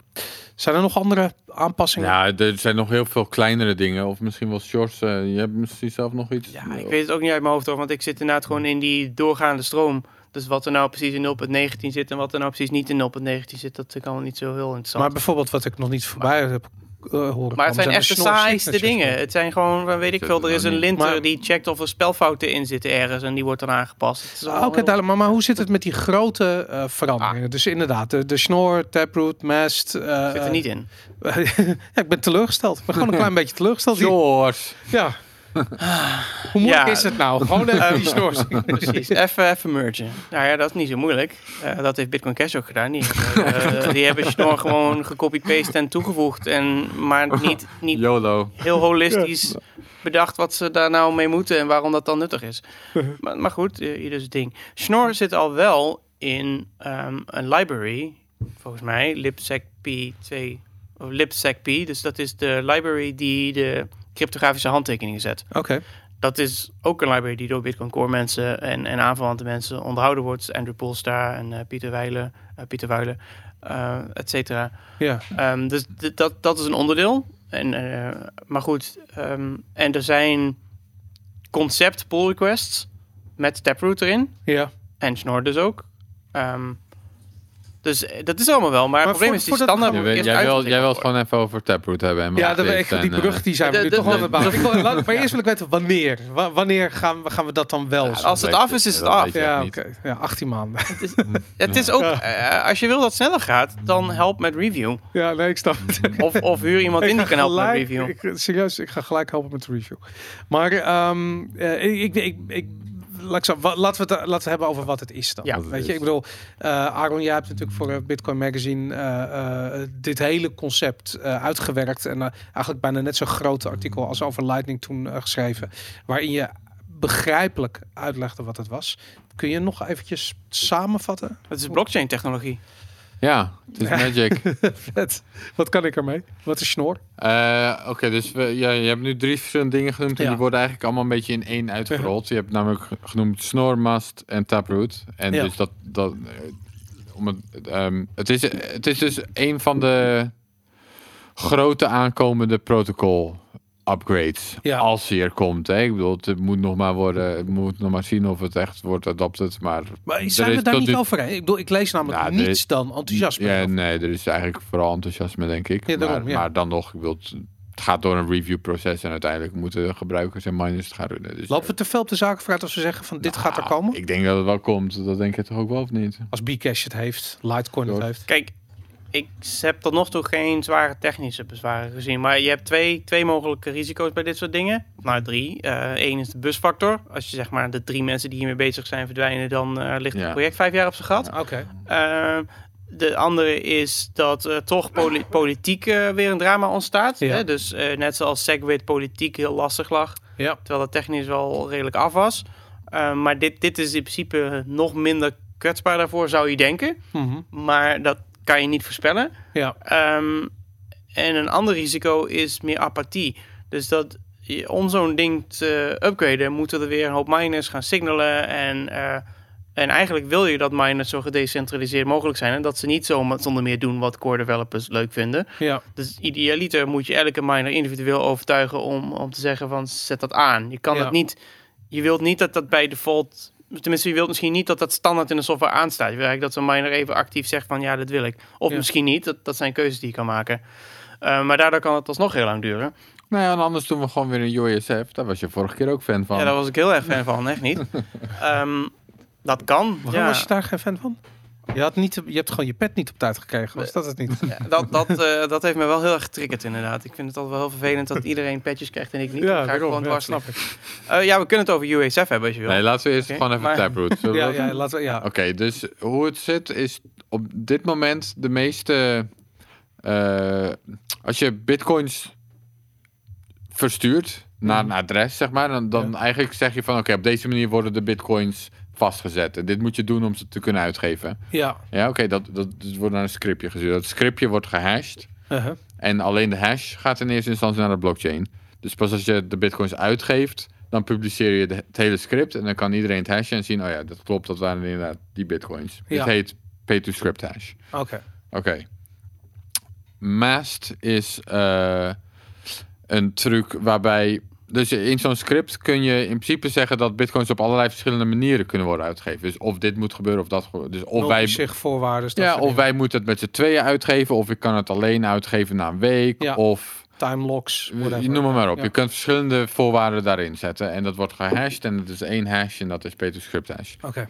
Met Mast is het idee dat al die dingen worden apart gehashed. Dus dan heb je allemaal verschillende hashes voor al die manieren waarop het kan worden De uitgegeven. voorwaarden. Dus als je zegt van we Ja. moeten het samen uitgeven, maar dat kan pas na twee weken eh, eh, op een maandag als het volle maan is. Ik zeg maar wat. Ja. Ja, dat is één hash. Of Sjors en ik geven het uit, dat is dan een andere hash. Of noem maar op. Gebruik. Alle, alle verschillende opties is één hash. En daar Ja. wordt dan vervolgens een hash tree van gemaakt. Ja. En dan de root van die tree, dus dat is uiteindelijk ook weer een hash, die wordt, ge, die wordt in de blockchain gepubliceerd. Oké. En dan als je het geld wil uitgeven, dan hoef je alleen nog maar de hash, de, de, de, de manier, de voorwaarden die je daadwerkelijk gebruikt te publiceren. En dan de rest kan gehashed blijven. Dus dan, Ja, dan laat je niet aan de wereld zien op welke andere manieren het allemaal had kunnen worden uitgegeven. En het is ook wat meer En, data-efficiëntie. en hoe, want dat wordt ook heel erg als privacy feature Ja. gebracht. Eh, Ja. waarom? Nou, bedoel, stel nou dat jij als beleid hebt eh, dat je drie hardware wallets hebt liggen ergens. Ja. En je hebt als beleid dat je twee van die drie hardware wallets moet gebruiken. Nou, als je de eerste keer geld naar dat adres stuurt, dan kan niemand dat zien. Mhm. Dus als de meneer met, eh, met de boormachine langskomt, dan, eh dan het enige wat hij weet is dat je die coins hebt. Maar eh, hij weet niet hoeveel wallets je nodig hebt om ze uit te kunnen geven. Mhm. Maar als je ze eenmaal een keer verplaatst, dus zeg van de ene adres op je hardware wallet naar je andere adres op je hardware op dezelfde hardware wallet, Ja. dan eh, geef je aan, aan de blockchain, zoals je net zei, dit waren alle manieren hoe ik het kon uitgeven. Omdat inderdaad al die voorwaarden onderdeel uitmaken Allemaal. van dezelfde eh, Dus zodra je het script. uitgeeft, Ja. verraad je dus alle voorwaarden. En als er nou een voorwaarde in stond van, oh, het zijn er drie, maar na een jaar is het er maar één. En Ja. dat is die wallet. Ja, ja, Ja, dan eh, schiet die meneer je neer ja, en die neemt de wallet de mee en die wacht een jaar en die pakt het. ja. Dus je wilt dat die, dat die andere voorwaarden niet bekend zijn. Oké. En los daarvan, eh, minder dramatische scenario's, als jij eh, eh, ja, een institutionele belegger bent of zo, dan wil je ook niet dat eh, Jan en Alleman precies al je policies kan zien. eh, hè, als jij Ja. miljarden hebt of zo. Als, Je hele als- bedrijfspolicy kan het bijvoorbeeld zijn. Ja, Ja. dan is er, oh, er zijn drie directeuren en er één. Oh, er is iemand ontslagen, zie ik, want je hebt net weer allemaal die dingen zitten aanpassen. Ja. Ehm, dus dat wil je niet. Ehm, en daarnaast heb je ook het Chainalysis verhaal. En dat bedoel ik meer in het algemeen, niet één specifiek eh, bedrijf. Hoe unieker jouw beleid is, Mhm. hoe makkelijker het is voor andere, voor mensen te zien waar jouw geld heen gaat. Ja. Omdat het een eigen patroon heeft. En dat eigenlijk zorgt dat ervoor dat iedereen heel saai ehm, gewoon één, één private key moet hebben. En, en niks creatiefs doen, dan lijkt het allemaal op elkaar. Ja. Maar met zoiets zou je misschien iets flexibeler kunnen zijn dat het allemaal op elkaar lijkt, zolang alles goed gaat. Maar dat er allerlei voorwaarden verstopt zijn die anders zijn. Maar Ja, daardoor het echt ze... over Taproot. Ja, Ja, dus het idee is dan dat je, je kunt inderdaad... maar in het algemeen ook met Master. hoor. Want bij Master zou je kunnen ja, zeggen van... één van die takken die in de Master is gewoon een simpele voorwaarde die voor iedereen hetzelfde eruit ziet. Maar wat er voor de rest in die boom zit, dat kan uniek zijn voor iedereen. Maar Taproot heeft dus een speciale oplossing om dat eh, makkelijker te maken. die common case. Die iedereen is het met elkaar eens Ja, volg, volg je nog, Boris? Ja, Kijk, ik, wij- weet- ik ben stel- eigenlijk... Stel, ja, wij, wij, redelijk, wij, ja. wij, wij sluiten met z'n drieën dus geld in een script. En dan kunnen we allerlei eh, interessante voorwaarden dat het kan worden uitgegeven. Ja. Maar we kunnen het altijd, als we met z'n drieën het erover eens zijn, kunnen we het sowieso uitgeven. Gewoon dat kan altijd. En ik snap ook dat dat een attack alle- factor Ja. is als dat bekend wordt. Dat Nou, is... Ja, dat laatste dat is niet als we met z'n drieën uit kunnen geven. Nee. Hoewel, nou, daar kunnen we straks nog wel over hebben. Dat je misschien ook eh, dat juist niet wil. Mhm. Ehm, maar in principe kan je zeggen, nou, er is een voorwaarde waarin als wij ons met z'n drieën eens zijn, Ja. dan zetten wij één gemengde handtekening, dat er dan weer snor bij komt. Mhm. Dan ziet het eruit als één handtekening. Één persoon die het gesigned heeft in de transactie gaat gewoon door. De, want dat al is die- het enige wat Snor doet, is dat het dus die multisig eh handtekeningen samenvoegt tot lijkend één En handtekening. dat Ja. het die extra Nou, voorwaarden het kan meer, maar verstoppen. dat is een van de dingen. Sorry, eh, sorry. Dat eh, het die extra voorwaarden kan verstoppen. Want die boom, die Ja. boom met voorwaarden, die je dus nu niet laat zien, ja, die zit eigenlijk verstopt in de handtekening en verstopt in de public key. oké. Dus jij pu- publiceert een adres en dat adres is eigenlijk gewoon een public key straks. En aan die public key kan je niks zien en dat is gewoon een public key. Mhm. Het zal wel één handtekening zijn. Ja. Maar nee, die public key is eigenlijk een gewone public key plus een geheim getal. En dat geheim getal is weer gerelateerd in die hele boom van voorwaarden. Ja. Ja. Maar als je die boom niet verhult, dan denkt de hele wereld, oh, dat was gewoon een normale public key. Ja. Dus als Nou- wij met z'n drieën samenwerken, dan Ja. ziet niemand dat we überhaupt met z'n drieën waren. Of dat er misschien een channel factory achter zat. Of een eh, constructie met een board members. Ja. Of weet je wat, het lijkt gewoon op een transactie. Dus ook Alleen- Lightning kanalen open en dicht, ziet er ook gewoon Ja. normaal uit. Dus alle- die- Alleen als één van ons drie gaat dwars liggen, of twee van ons drie, ja. dan kunnen de anderen bijvoorbeeld die hele boom publiceren. En daar staat bijvoorbeeld in, oké, achter een week kunnen twee van de drie het ook uitgeven. En dan kan de hele rest van de wereld zien, oké, het was inderdaad een getweakte public key. ja. Nu kunnen we het zien, maar nu zien we het hele script. Maar dat en is nu kunnen we dus ook zien dat oké, op deze manier konden de coins ook worden uitgegeven. Ja. wa- waarom zijn het altijd die Maas, Taproot en Snor die tegelijkertijd worden genoemd? Nou, het was, er waren dus losse ideeën. Mhm. Maar het blijkt de combinatie... Kijk, je moet op een gegeven moment iets voorstellen. ja. En deze combinatie brengt eigenlijk een beetje het beste van alle werelden. Dat was het idee erachter. Je kan ongetwijfeld nog andere dingen verzinnen hoor. Maar die boom is dus handig. Die mast, Uh-huh. eh Merkleized Abstract Syntax Tree, dus vandaar het boom. Eh, die, dat is handig, want dan kan je dus heel veel verschillende voorwaarden eh, verstoppen. Verstoppen eigenlijk, maar ook gewoon heel veel. Je kan er heel veel in kwijt. Ja. Veel meer dan in een gewoon script. Want Ja. in een gewoon script op een gegeven moment, ja, die voorwaarden kan je niet blijven schrijven, want dan wordt het te groot. Het wordt gewoon te groot om in de blockchain te stoppen. Ja, precies. met Die boom, daar kan je- inderdaad veel verder gaan. Dus daar kan je ook een eh, poor man's multisig mee doen. Ehm, eh, namelijk dat je zegt van nou, er is één voorwaarde waarin wij alle drie kunnen ondertekenen. Ja. Er is één tak waarin wij twee het kunnen ondertekenen. Er is nog een tak waarin wij twee het kunnen ondertekenen. Dus dan noem je ze gewoon allemaal op. ja. En dat kan je ook in de boom stoppen. Dus je kan Ja. er van alles mee. Eh, dus dat element is handig. Ehm, vervolgens is eh, het handig dat je ehm, handtekeningen bij elkaar kan optellen. Dus dat je met z'n drieën één handtekening wil doen, want dat scheelt ruimte. Dat Daar heb je snor, ja. nodig. Ja. Maar, en dan vervolgens, als je dat dan toch hebt, dan wil je die, kan je net zo goed die boom verstoppen. En, daar heb je ook snor voor nodig. Ja. En dat is taproot. Ja. Dus die drie die komen heel handig bij elkaar. En het, uiteindelijk is het dus echt eh, ja, een aardig magazine vol met, met technische details in het voorstel. Wat, Nou, ik vind het heel interessant, want, want een van de onderwerpen die, we, die ook op onze, ons lijstje staat, eh, waar je zelf ook mee kwam, is waarom is het zo eh, ontzettend lastig om een goede multisig oplossing te vinden als je hem niet zelf schrijft, bijvoorbeeld. En ik realiseer me, eh, ik heb me nooit gerealiseerd dat je alle voorwaarden voor je multisig natuurlijk publiceert op de blockchain. En dat dat Mhm. gewoon ne- eigenlijk gewoon de hele nut van die multisig eh teniet doet. Niet per se. Als jij zegt van ik stop mijn pensioen erin, dan kan je zeggen van ik geef het nooit uit tot mijn pensioen. Dus dan weet niemand iets. Ja, Ehm, maar ja, als je het één keer verplaatst, en die kans is natuurlijk wel aanwezig, dan, dan verhul je die dingen. En Ja. het neemt ruimte in beslag. Het is Ja. allemaal niet het einde van de wereld, maar Ja. ik denk dat het, ja... Dat ja, nee, maar dat, dat, dat is dus eigenlijk dat eh, het is lastig om een, eh, eh, eh, om een oplossing te bouwen die voor iedereen geldt. Want Mhm. als iemand er gebruik van maakt, zijn de voorwaarden bekend. Eh, en dat is dus, daarom is multisig oplossing op dit ogenblik eigenlijk altijd handwerk of maatwerk.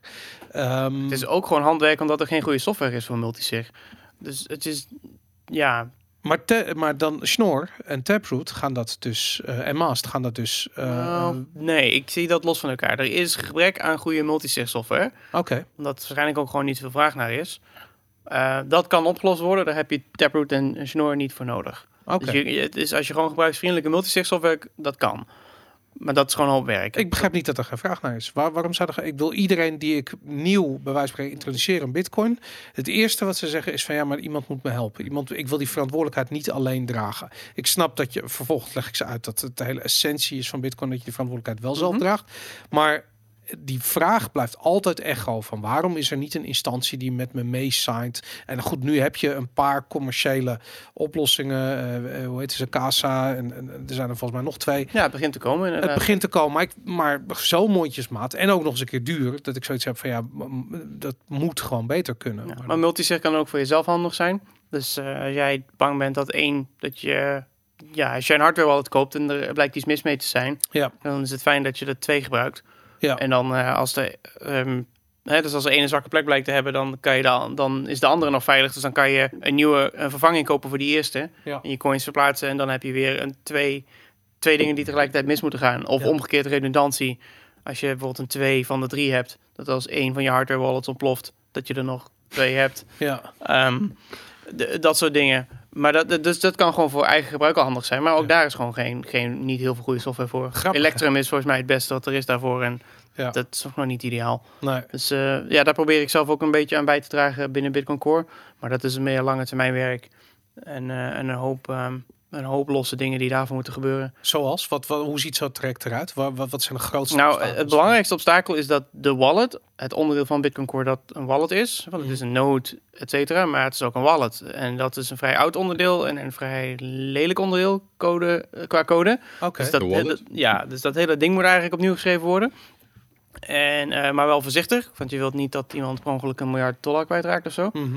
Dus ehm, Is dat het niet vooral, dat als je fouten maakt daarin, dat de gevolgen... Maar het is ook gewoon lastig leesbare code, tenminste vind ik. Maar, ehm, Ja. maar goed, eh, daar wordt dus wel aan gewerkt. Dat is vooral Andrew Chow, of Andrew Chow eh, in Amerika, die daar heel eh, druk mee bezig is om die wallet echt helemaal overhoop te halen. En, en een aantal nieuwe dingen toe te voegen, waardoor die ook beter hanteerbaar wordt. Dus ja. de- qua architectuur, oorspronkelijk was Bitcoin heel simpel. Je had private keys, Mhm. die maakte je één voor één aan. En de public key was dan waar je geld naartoe stuurde. De allereerste adres was gewoon pay the public key. Was niet Ja. eens een adres, je betaalde gewoon aan een public key. En vervolgens kwam er dan een nieuw type bij, pay the public key hash. Dus dat je niet je public key publiceert, maar een hash daarvan. Dat is wat een adres er- eruit ziet. Mhm. Nou, toen kreeg je ook nog allerlei script dingetjes. Toen kwam Segwit, dat moest ook even snel doorheen gejast worden. ja. En dus die wallet is op een vrij lompe manier gepatcht om ook maar Segwit snel te kunnen ondersteunen. Dus uiteindelijk zit je met, ja, met technische schuld Ja. opgescheept. En die moet, deels wordt die afgelost, deels wordt die een beetje in een hoekje gestopt waar, waar die beheersbaar is. En dan hebben we een nieuw, nieuwe doos, zeg maar, waar we eh, aan de slag kunnen. Ja. En ons niet druk hoeven te maken over al die oude zooi omdat niemand daar echt aan wil zitten. Is dat ook de reden dat je, eh, want ik, ik ben toch nog wel benieuwd waarom je UASF niet Dat support. heeft helemaal niks met UASF te maken. Wat, wat, is, wat gebeurde daar? Mijn, oké, dus eh, bij UA, het idee van UASF was, eh, als ik goed begrepen heb, er was een voorstel van Segwit. Voor, en voor mensen die het niet weten, de, de, de, de, de burgeroorlog, eh, inderdaad. ja, ja. Wel of niet Segwit. En dat ging niet door middel van een hardfork. Maar uiteindelijk de, de Ja. eh, Luke Dash Jr. heeft bedacht van het kan door middel van een soft fork. En een soort backwards compatible upgrade. Waardoor eigenlijk niemand echt pijn had ervan. Dat, ja, maar goed, dat, Seg- dat is de software, dat Ja. is de softfork alleen. ja, Eh, Ik bedoel, de USF is dan nog een stap verder. Right. Dus- Segwit Ja. zelf was het probleem niet. uh-huh. Eh, daar was ik zelf ook eh, erg over te spreken, want dat maakt ook Lightning mogelijk, et cetera, et cetera. En dat was een tijdelijke verlichting van, eh, van die druk op de block size, dus prima. Ehm, maar de activering was, het idee is dat 95% van de miners moest zeggen van oké, wij zijn er klaar voor. ja, En dat was eigenlijk meer bedoeld als een technisch signaal van eh, oké, we hebben de software geïnstalleerd, ga je gang. ja. Maar dat werd gebruikt als politiek drukmiddel. En dat was een probleem. En, en Waarom is dat dan- probleem? Dat is letterlijk de reden waarom ik een nood ben gaan draaien. Want ik wilde bij de Nee, de miners gingen dus als politiek drukmiddel niet signaleren. Dus nee, dat snap ik. Dus het, werd, het, het, ze werd, deden het werd een signaling uh, verpis het werd een politiek signaal in plaats van een technisch signaal. Dus het was bedoeld van eh, simpelweg... eh, ja, ik, ik, ben, eh, ik ben er klaar voor. Ik heb Ja. de nieuwste versie van software. We kunnen aan de slag met Segwit. Maar het werd gebruikt als wij willen het niet of we willen het wel. En hetzelfde geldt voor de notes. Die zeiden van als de miners Right, dus dan- ja, kom blokken je gaan op- sturen, dan ga ik hem niet accepteren. Ja, nou. Ja. En als je weet wat je doet, vind ik dat prima. Dus als je, ik, ik, heb, ik heb er geen enkel probleem mee dat een Luke Dasher die Mhm. software draait. Ja, Waar ik een probleem mee heb, is dat hij gaat zeggen tegen mensen: jullie moeten dat allemaal draaien, want het is veilig. En het is veiliger dan het niet draaien. Ja. En dat is gewoon niet waar. Want het, het probleem is dat het een soort chicken-achtig spel was. Ja. En als het chicken spel werkt, als, als de, de tegenstander quote-unquote eh, als eerste aan de kant gaat, dan is chicken heel veilig. ja. Maar als dat niet zo is, dan heb je echt een probleem. En maar als ik je vond dus het in juist detail... Ik bedoel, je kan een boel zeggen van chicken, maar niet dat het niet stoer is. Ik bedoel, de, de, de, de, de gebruikers... Voor zover mensen begrijpen wat ze doen of bereid zijn om, om risico's te nemen waarvan ze zelf niet snappen wat die risico's zijn, prima, niks tegen. Maar waar ik dus niet blij van werd, is dat het gepromoot werd als veilig. Want dat was het niet. Werd het echt gepromoot? Ik had er eerder... Ja, dat Ja, was Luke- uh, ik Luke- maakte me Luke wel Dash's zorgen. blogpost. Ik Ja. snapte de ballen Lu- niet van, maar Luke specifiek, die heeft er wel een handje van om de, de, de risico's weg zeg maar, eh, is heel stellig te zeggen dat iets zo is. Terwijl, Ja. eh, En de, voorlicht, de, voorlichting, de voorlichting van de mensen die dit heel erg aandreven was niet heel erg geweldig. Ja. En als je echt kijkt van wat was er nou gebeurd, ik, ik vond het op zich wel, wel leuk hoor, maar ehm, stel nu dat eh, de miners niet hadden meegedaan. Ja. Eh, dan op 1 augustus, op een gegeven moment is op een bepaalde tijdstip, dan komt er een blok. Ja. En dat eerste blok is van een miner die is eh, die signalt voor Segwit. Ja. Niks aan hand, alle nodes accepteren het. Ja. Tweede blok, hetzelfde, alle nodes accepteren. Nu komt er een derde blok, dat is een miner die niet Segwit accepteert. Wat Uh-huh. gebeurt er?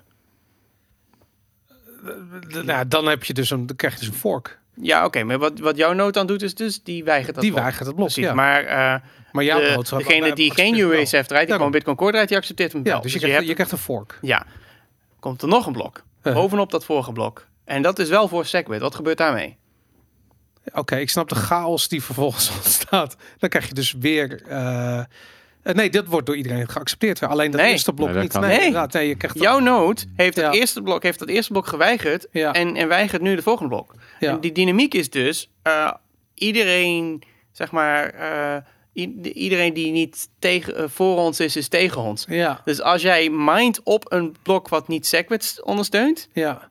dan ben je al onze vijand. Dus Maar zelfs ik- een miner die voor Segwit is, raakt zijn blok, Maar dat is de technische kant, hè? Want wat ik daar zo ontzettend vet vond aan die situatie... was dat er eigenlijk ook nog dat die speltheorie kant was. Inderdaad. En dat is dat de miners gewoon geld, daadwerkelijk grote hoeveelheden geld te verliezen hebben... bij een blok wat niet geaccepteerd werd. Dat is ook maar de vraag. En dat is... Nou ja, nee, maar niet, dat is niet waar eens, waarom ze Niet eens één blok, maar potentieel een hele chain. Ja. Want een hele chain kon wipen worden. Ja, precies. Ja, ik ben het dus met George oneens. Ik vond het een geniale game theoretical schaakmat. Ja. Van ja, dit... ik- Het, het is roekeloos, maar ja, het was wel een roekeloos... Oké, maar, het was ook het een, kon- het was ook een situatie. die, die, het was een situatie. Kon, maar da- juist doordat het zo fout kon gaan, kon het niet fout gaan. ja, maar wat, wat was het nou een is- overweldigende... Dus je hebt het over die chicken game. Het is dus ja, die auto's die op elkaar afscheuren. En Luke gooit het stuur uit het raam en zet een baksteen en gaat op de achterbank zitten. Weet je, Ja. een beetje op baksteen op gas en gaat op de achterbank zitten. Van, En het dan ook nog eraan, jongens. Ja, dan moet, dan moet de ander wel Niet als de ander in 78 een, een tankkolonne van 78 reed rijdt drie straaljagers. Ik bedoel, je weet niet wat dat je tegenstander is. blijkbaar niet zo was. En Nee, wat er uiteindelijk gebeurd is, is die, die rare Segwit 2X eh, agreement. Ja, En eh, daarin werd, heeft men afgesproken om Segwit te activeren. ja. En ook afgesproken om daarna iets raars te doen. Ja, oké, maar toen, die, toen had iedereen zoiets van, oké, dan gaan we dat Segwit activeren. En daarna gaan we eh, uiteraard niet, Hm. niet de rest doen. En dat heeft zichzelf een beetje opgelost. Maar dat had ook niet kunnen gebeuren. En dan Hoe- ben ik wel benieuwd wat er op 1 augustus gebeurd was. Ja, ik, nee, ik ik denk zelf niks eigenlijk. Hoe, Maar- hoe belangrijk is het dat men toen massaal is gaan, eh, als nooddraaiende gebruikers, Mhm. is massaal gaan sikkelen van wij accepteren alleen nog maar die Segwit blokken. Of tenminste, wij accepteren niet eh de... Maar dan kom je dus ook weer op dat wallet, eh, sorry, op dat wallet verhaal. Want heel veel van die mensen, wat ze deden, is ze gingen naar Amazon of ze kochten een laptop en daar zetten ze Bitcoin Core op en dan zeiden ze: Ik heb een node. Ik ben letterlijk zo iemand. Ik ben echt letterlijk... Dat ja, maar waar stonden je bitcoins? Op blockchain.com? Nee, maar... in je Trezor? Eh, ik zou het niet eens meer weten, maar, maar Nou ja. ik denk dat dat daar een beetje los van stond. Ik, ik ging ze in ieder geval niet aan zitten gedurende die periode. Nou, oké, dat was dan de verstandigste keus geweest. Ja. Gewoon niks te doen, geen coins te verplaatsen. Dan kan je op zich niks misgaan. Ik had die noot niet om mijn transacties te beveiligen. Ik had die noot puur en alleen om te signalen van ik, ik hoor bij de good guys. Ja, maar als je alleen maar signal met een node, dan kan ik 2000 Amazon nodes opspinnen en dan heb ik heel veel signaal. Maar sterker nog, dat gebeurde ook. Alleen dat was onderdeel van die chicken game. Dat er op een gegeven moment werd dat ook gedaan. En toen werd het ook weer ontmaskerd. Dus eigenlijk, het droeg bij tot de grote onduidelijkheid in die situatie die er was. Waardoor die miners ook eh, aan het twijfelen raakten over van ja, hoe sterk is die movement nou? En ik denk dat die twijfel die ze toen hebben gehad, eh, terwijl eh, eh, waarschijnlijk een groot deel van de gebruikers, net als ik, gewoon volledig onwetend waren en gewoon zoiets hadden van we willen Segwit, fuck it.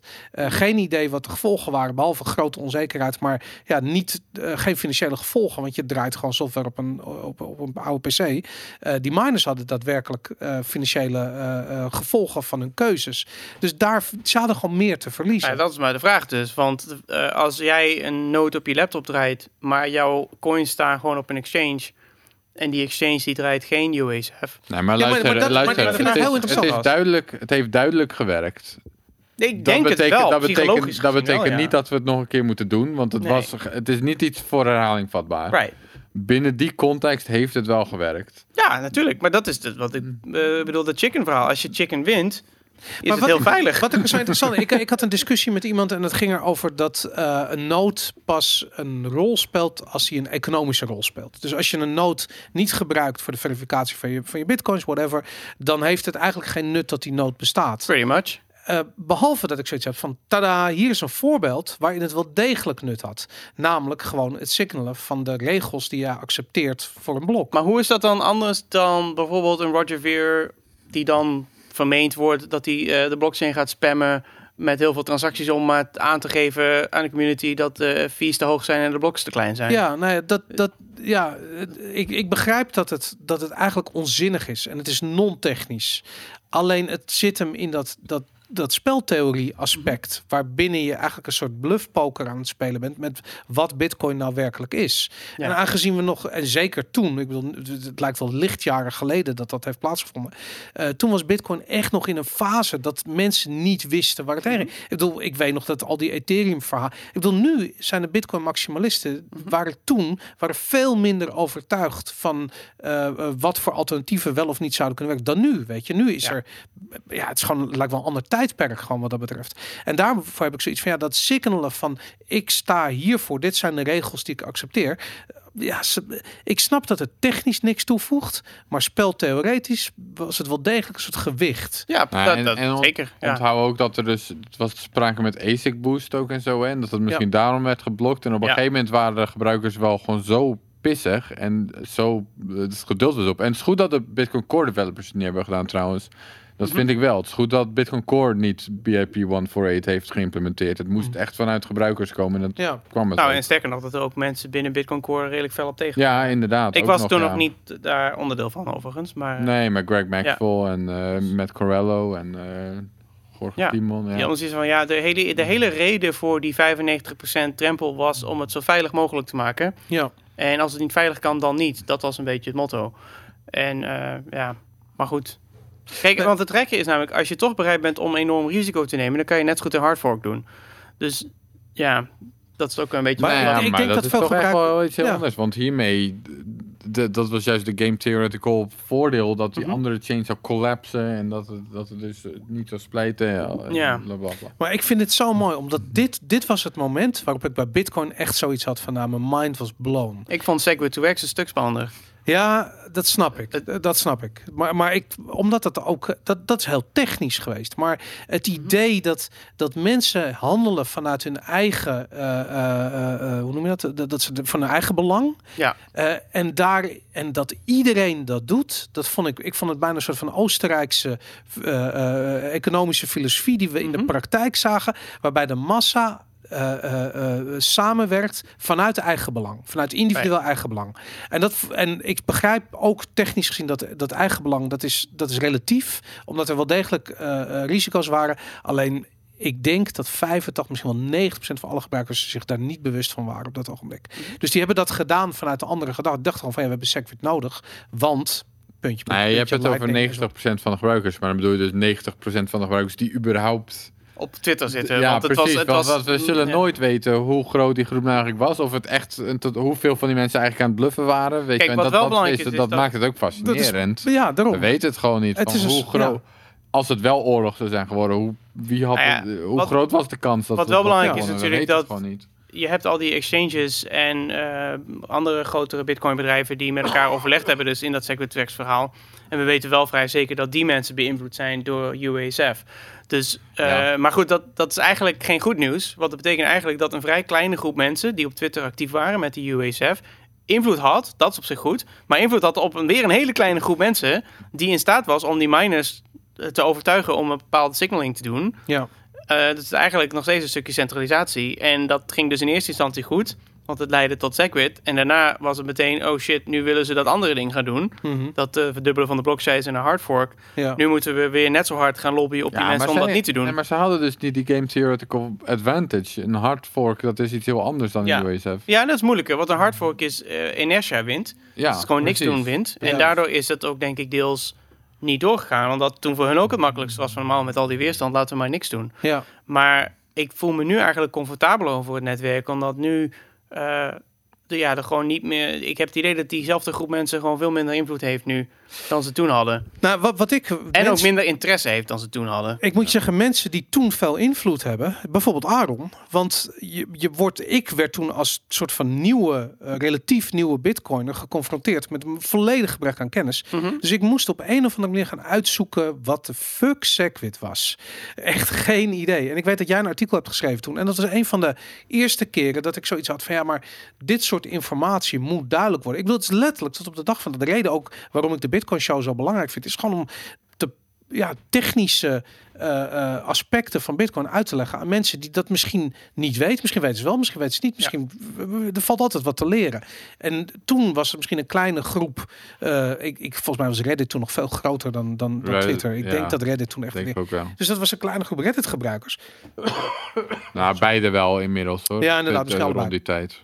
Inderdaad. Het is nu vooral Twitter, denk Nu- ik. ja, inderdaad. Maar nu is die groep veel groter geworden. Maar je ziet ook dat het gemiddelde kennisniveau van die gebruikers ook veel groter geworden. Omdat dankzij gewoon een Dat is podcast zeker vooral waar, ja. ook. veel podcasts, Ja. veel artikelen. eh, eh, nou ja, goed, meer mensen met meer kennis zorgen voor meer ambassadeurs die meer kennis hebben en dat, dat weer uitdragen. Dus ik denk dat wat dat betreft is dat alleen maar een net benefit geweest voor Bitcoin eh, uiteindelijk. Ja. Maar goed, wel heel interessant over dat, dat noodverhaal van.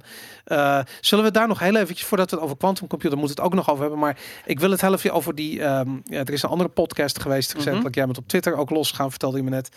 Ehm, de, de, de, de, Oh. de, de, de CryptoCast, waar ik vroeger ooit voor gepresenteerd heb, eh, daar, ehm, eh, daar was Willem Middelkoop de gast. En die vroeg op een gegeven moment aan de andere presentatoren van... moet ik een eigen noot draaien als, Als particulier. als particulier? Dat zei dat letterlijk de woord die zei. En toen werd er volmondig geantwoord nee. Nou, in hun verdediging denk ik dat ze nee zeiden op de vraag of je op je Android-telefoon een noot moet draaien. Die- Maar dat is niet de vraag die Willem Koop stelde. nee, Dus daarom. ik denk dat het nee iets minder volmondig was dan het overkwam. ja, Maar, ehm, want inderdaad, op een noot op een Android draaien is eh, een vrij baggere ervaring. daarom. Maar aan de andere kant, ja, we willen uiteindelijk graag zien dat iedereen zijn eigen noot draait. Dat is het hele idee, anders vertrouw je iemand anders. ja, En het feit is dat dat echt heel bagger is op een Android-telefoon. ja. Dat is dus een probleem. maar wat, wat, wat Willem Daar moeten we iets aan doen uiteindelijk. Ja, maar dat ben ik met je eens. Maar wat Willem ook bedoelde is van als particulier in de zin van ik doe niet mijn boodschappen met Bitcoin. Ik doe eh, weinig transacties. Eh, misschien hoddel je eens een keer eh, wat satoshis, whatever. Maar je hebt je bent niet actief de hele dag bezig met, met je nood communiceren. Moet je dan een eigen nood draaien? En dat was, zo interpreteerde ik zijn vraag. En daarop zeiden ze nee. En ik heb echt zoiets van, je moet, je moet sowieso die nood draaien. Al was het alleen maar omdat als je hem op een dag nodig hebt, dan kan je maar beter je nood al klaar hebben staan. Nou, je wilt dat het de normaalste zaak van de wereld is dat iedereen een eigen noot draait. Ja. Als dat een specialisme blijft, dan ben je als bitcoin vrij kwetsbaar. Ja, Dus als particulier, ehm, dan moet je je afvragen wat zijn je opties. En in het geval van middelkoop, die heeft natuurlijk, eh, neem ik aan, redelijk wat vermogen. Die heeft advocaten. aannames, Die- aannames, die kan- aannames. nou ja, in ieder geval, die, hè, als die op de een of andere manier eh belazerd wordt, dan, dan kan hij daar nog iets aan doen. ja. Maar als jij als gewone particulier ehm, je geld op een een of andere beurs neerzet. En die beurs die is er even los van dat die misschien gehackt wordt hoor. Maar Hmm. eh, die beurs die wordt. eh, Die, die zegt van nou, we hadden, vroeger hadden we geen eh, KYC. Mocht je gewoon bij ons storten, maar eh, nu wel. Dus Ja. eh, nu hebben we zogenaamde omgekeerde ransomware. En dat betekent dat jij eh, om jouw geld te krijgen, moet je ons data sturen. Dus Bij Ja. ransomware moet je data sturen, of moet je geld sturen om data Mhm. te krijgen. Ehm, dus wij willen graag van jou je paspoort hebben en Ja. al je gegevens. En ja, we hebben er naar gekeken, meneer. En ja, nee, we gaan nu coins niet teruggeven. Nou, dan heb je dus een probleem. Dus dat is al reden één waarom je in ieder geval niet een custodial wallet wil gebruiken. Mhm. Dan is de vraag, oké, dan gebruik ik een non-custodial wallet. Dat is dan een, wallet die op je telefoon draait of een eh, ledger of weet ik veel wat. Oké, dat is prima. Maar nu kan iedereen jou eh, bespioneren. Ja. Eh, dat is niet goed. En een ander probleem is dat misschien een Nederlandse bank straks of een AFM zegt van hé, hey, die, wij hebben wetgeving en we hebben een vergunningstelsel. En, ehm, en daar doen al die eh, custodial wallets, hè, die dus jouw kiesbeheren, die doen daar netjes aan mee en die, die doen allemaal screening. Maar eh, ja, we hebben nu ook die dark coins, of die dark crypto zullen ze het dan waarschijnlijk noemen, want crypto is het woord. Die dark crypto, daar hebben wij geen zicht op. Dus wij willen dat eh, dark crypto wallets uit, de, uit de app stores gehaald worden. Dan sturen ze een brief naar Apple. En een brief naar, of niet eens een brief. Dan geven ze een hint aan Apple en een hint aan, eh, aan Google. Ja. Want als ze het expliciet vragen, dan is het een overheidsverzoek en dan gelden er allerlei regels. Maar als ze het gewoon duidelijk maken, dan zegt Apple: eh, Oké, we halen nu alle wallets weg die geen vergunning hebben binnen Nederland. Ja. En Google doet hetzelfde. Oké, dan eh, heb je dus kans dat je niet meer bij je wallet kan. Ja.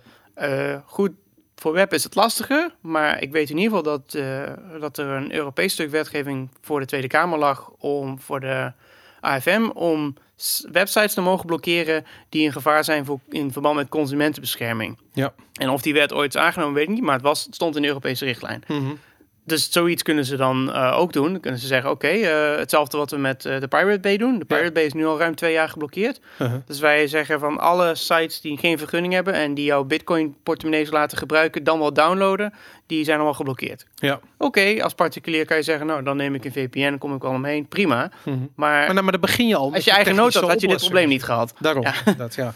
Dus uit- ja, Ja, dus eigenlijk, ik bedoel, die nood is in, in zelfs in het geval als je een particulier bent die maar een paar satoshis heeft die niks doet. Het is gewoon je in- en uitgang naar de, de blockchain. En dat, eh, eh, dat is gewoon iets wat je wil kunnen beheersen. Dat is iets wat je, je wil dat je er zelf bij kan, zelf toegang toe hebt, zelf dat je het zelf geïnstalleerd hebt, zelf de regels. En ehm, ja, je wil het, het hele ethos van, van Bitcoin is natuurlijk dat je niet anderen wil vertrouwen met dingen waar je niet anderen mee hoeft te vertrouwen. ja, ik bedoel, het mag wel, maar ja, bedenk wel dat je dan inderdaad niet volledige controle over je eigen bitcoin hebt. Ja, Er is een gradatie van eh, hoe ver je je eigen bank bent, bij wijze van spreken. ja. Ehm, ja. En eh, ja, ik vond, ik- kijk, ik vond het vooral interessant in de tijd van Segway 2X, waarin ineens een heleboel walletbedrijven zeiden van, oh, overigens, eh, wij gaan namens jou die hardfork volgen. Uh-huh. Ja, Ja, en uiteindelijk hebben ze toen hebben ze op een gegeven moment hebben ze toen gezegd, ah, nou weet je wat, we gaan ook de oude versie nog wel blijven ondersteunen. De oude versie, dus gewoon Bitcoin. Maar je bent volledig afhankelijk van andere mensen. En ook wat nu een niet-custodial wallet is, ja, als jij een automatische updates installeert, ja, en dan is het morgen misschien wel een custodial wallet. ja, daarom dus ja. uiteindelijk denk Wat ik BitPay dat je... trouwens volgens mij ook letterlijk gedaan heeft. Volgens mij, ja goed. Ja. Ik maar weet goed, het- kijk, het is, misschien, het is niet perfect eh, rationeel eh, uit te leggen, denk ik, waarom je dat nu standpeden moet doen. Het is een beetje het, brand, het, eh, het kokende kikker verhaal. Ja, Van ja, misschien, het is misschien niet zo nodig, maar als het wel nodig is, ben je te laat. ja, Dus eh, ik zou het wel graag zien dat meer mensen doen. Maar mm, ja, het grootste deel van mensen doet het niet. Het enige wat je als Bitcoin developers kan doen, is je wil het zo makkelijk mogelijk maken. Dus je wilt die software gewoon gebruiksvriendelijk krijgen. Eh, en je wilt er misschien wat leuke features aan toevoegen dat mensen denken, oh, dit is handig. ik, ik moet wel zeggen dat nodes over het algemeen eh, eh, technisch qua UX best wat uitdagingen bij zich, met zich meedragen. En dat heeft voornamelijk te maken met bijvoorbeeld poorten die je moet openzetten op een, weet ik veel, tien jaar oude. Ziggo router die eh nee nee je router moet je eh, eh, als je als je een nood van buiten je eigen netwerk wil bereiken dan moet je poorten openzetten op een Ziggo router nou je wil niet weten hoeveel mensen ik ken die geen enkel idee hebben wat het wachtwoord van een Ziggo router is hoe je erachter komt Staat En- op je router. ja nou Maar- er zijn er dus echt nog die, die dat niet hebben dat Ja. is echt maar goed whatever Nou ja, dat zijn ook dus twee dingen die verbeterd kunnen worden. Er zit een, eh, een standaardmethode in om die poorten open te gooien van binnenaf. UPnP heet dat. Alleen dat schijnt wel allerlei beveiligingsproblemen te hebben, dus dat staat niet meer standaard aan. Er is een andere standaard waarmee je ook die poorten automatisch vanuit de software open kan zetten. En dat moet gewoon iemand een keer eh, implementeren en een pull request maken. Er is gewoon Ja. een heleboel werk. Eh, als, als je stagiaires hebt ergens die, je- die je wil bezighouden, stuur ze naar mij. Ik, eh, dat is Mm. echt, er is ongelooflijk veel werk wat nog gewoon open staat van dit kan gebeuren, dit is een oplossing. Ja, Maar niemand heeft er tijd voor. Ongelooflijk. Ja, Dus, ik vind eh, het, dat, dat is grappig. Dus dat kan. Dat- En, en tegelijkertijd dus die block size, eh, dat die niet te groot is. Dat is belangrijk, want zo'n Android-telefoon nu heeft gewoon twee weken nodig om die chain te synchroniseren. ja, en Luke ja. Dasher heeft dat mooi uitgetekend. Ja. Dat, dat blijft ellende tot pakweg 2040. Maar het is, het is ook en daarna wordt het minder erg. Stomme marketing, onzin van HTC met die, met die telefoon. Maar, Nee, maar je kan ook AB Core eh, installeren vanuit de app, eh, app Store.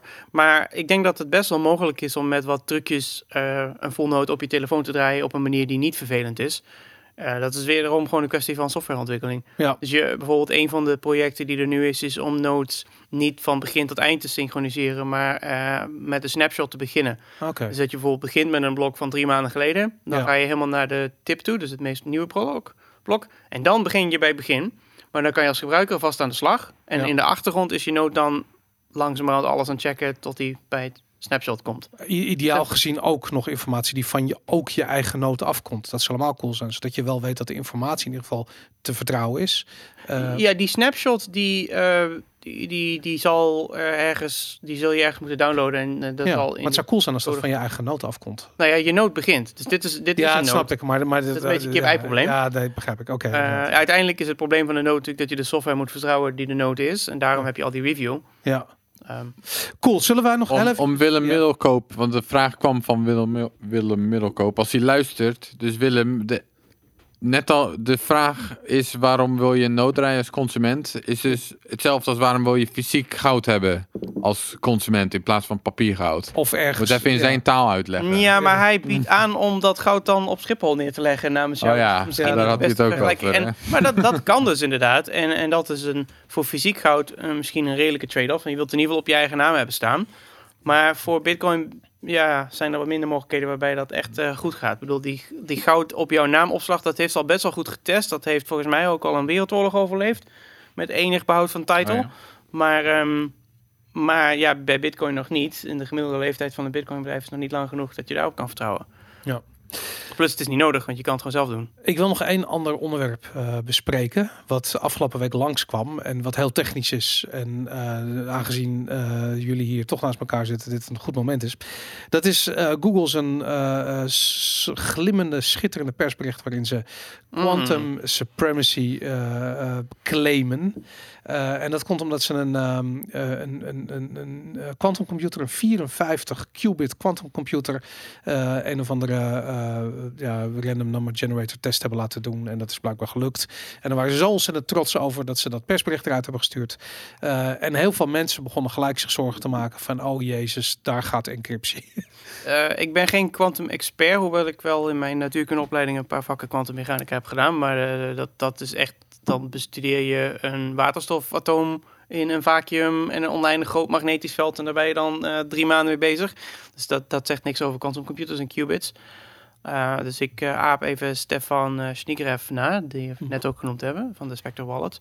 En die is kwantummechanicus. en wat hij zegt is van meestal zijn dit soort persberichten zwaar overdreven. Ja. Ehm, eh, een van de problemen is ehm, het idee achter een quantumcomputer in theorie is stel dat jij genoeg qubits hebt, dus dat zijn een soort bits, maar die kwantummechanisch zijn. En dat betekent dat die bits, dus als je twee, twee qubits hebt, dan zijn ze zowel 1-1 als 1-0 als 0-1 als 0-0 tegelijk. Ja. En eh, Nou, er is een probability. ja, Dus maar- een, normaal is een bit gewoon of 0 of 1. Ja. En bij een qubit is het, eh, is het 1 of 0. Waarschijnlijk. Maar, En, maar daardoor, daardoor kan je een eh, berekening uitvoeren. hè. Dus wat je dus kan Ja. doen, is je kan bijvoorbeeld eh, het uh, Shores-algoritme nemen. Dat eh, naar Ja. mij vernoemd is, maar je spelt het anders. Ehm, wat je doet, is je zegt grap. 15 is... ja, die knippen eruit. Nee. Eh, 15 is 3 keer 5. Ja. Right? En dat kan je zo'n quantumcomputer dan laten oplossen. Eh, dan geef je hem 15 en dan komt er uit die qubits, komt er, de ene set qubit komt 5 en de andere komt dan eh 3 Hm. uit die qubits. En dat wordt als het ware een soort van gedestilleerd. En dat gaat sneller dan wanneer je met een, eh, met een ouderwetse computer doet. Nou, Een ouderwetse computer wat hij doet is die zegt gewoon, ha, hoeveel is 1 keer 5, hoeveel is 2 keer 5 of 3 keer 5. En dan gaat net zo lang door tot hij, op vijf, tot hij iets vindt wat 15 is in vermenigvuldiging. Maar een quantumcomputer, die geeft je eigenlijk... Die, die laat die twee antwoorden komen gewoon magisch tevoorschijn in de qubits. Dat is een beetje het idee erachter. Ja. Dus in theorie, als je genoeg qubits hebt, dan zou je gegeven een public key van 256 bits, echte bits, ehm, zou je de private key kunnen vinden van 256 bits. Die zou dan op dezelfde manier tevoorschijn komen in die qubits. En Ja. Theoretisch gezien is dat zo. Dan moet je wel heel veel qubits hebben. Veel meer dan die 54. Duizenden hoorde ik Andreas Antonopoulos. Right. Ja, zoiets, ja. Dat En dan hebben we niet. het nog niet over de error correction. Nou ja, het probleem is dus dat die, die, die software, die, die dingen die volgens mij die Google maakt, dat zijn gespecialiseerde circuits. Dat zijn een soort ASICs, voor zover ik begrepen heb. Dus die kunnen, die, die kunnen niet alles met die 54 qubits. Die kunnen één specifiek probleem met die 54 qubits. En dat specifieke probleem is niet eh, private keys kraken. Ja, Eh, ik geloof dat Google ze vooral nuttig vindt voor eh, kunstmatige intelligentie, trainen van algoritmen. ja. Daar zijn ze goed in. Maar dat is ook het enige wat ze kunnen. Dus het is eh 54 gespecialiseerde qubits is niet hetzelfde als 54 generieke qubits. Dat betekent Duidelijk. volgens mij in de praktijk ook dat bij generieke qubits hou elke qubit met elke, met elke andere qubit in verbinding staan. ja. Dus dit is een 54 faculteit verbinding, als ik het goed Mhm. zeg. Eh, terwijl in zo'n geval is het misschien dat eh, de 20 qubits in dit hoekje met elkaar in verbinding staan en 20 qubits in dit hoekje met elkaar in verbinding staan met Ja. één lijntje ertussen. Dus eh, dat kan niet alles, omdat je niet. dus vandaar, dus nee, ik maak me er geen zorgen over. En het gaat super langzaam. ja. Maar, eh, Maar als je de... Nou, de stel dat het dus wel gebeurt, Ja. dan, dan kan Bitcoin ook geupgrade. Oké, eerst het probleem. Dus stel, stel we zijn er morgen. Ja. Wat, wat is dan het risico? we, we zijn op het moment dat er dus inderdaad computers bestaan met duizenden qubits en miljoenen qubits aan error correction, Ja. whatever. ja, dat, dan gaat iemand Satoshi's coins uitgeven. Ja, dat ten eerste. Want Waar- waarom gaan ze die... Hoe, Om- hoe komen Omdat ze daar bij de public key van bekend is. ja, je moet dus de public key weten voordat je überhaupt coins kan stelen. Tuurlijk. Voor de meeste coins is dat al niet zo, omdat die dus ook nog gehashed zijn. Ja. Dus het is, je hebt de public key en de private key. En dan de hash van de public key, dat is het adres. Daar worden de bitcoins naartoe gestuurd. Ja, En zelfs die quantum computers kunnen niet die hashes breken of, of terugwerken, zeg maar. Dus de meeste coins zijn nog veilig. ja. Hele- Ja, maar er zijn echt heel veel coins die, Ja, ja, de public key, oude. die indirect, nee, ook nieuwe.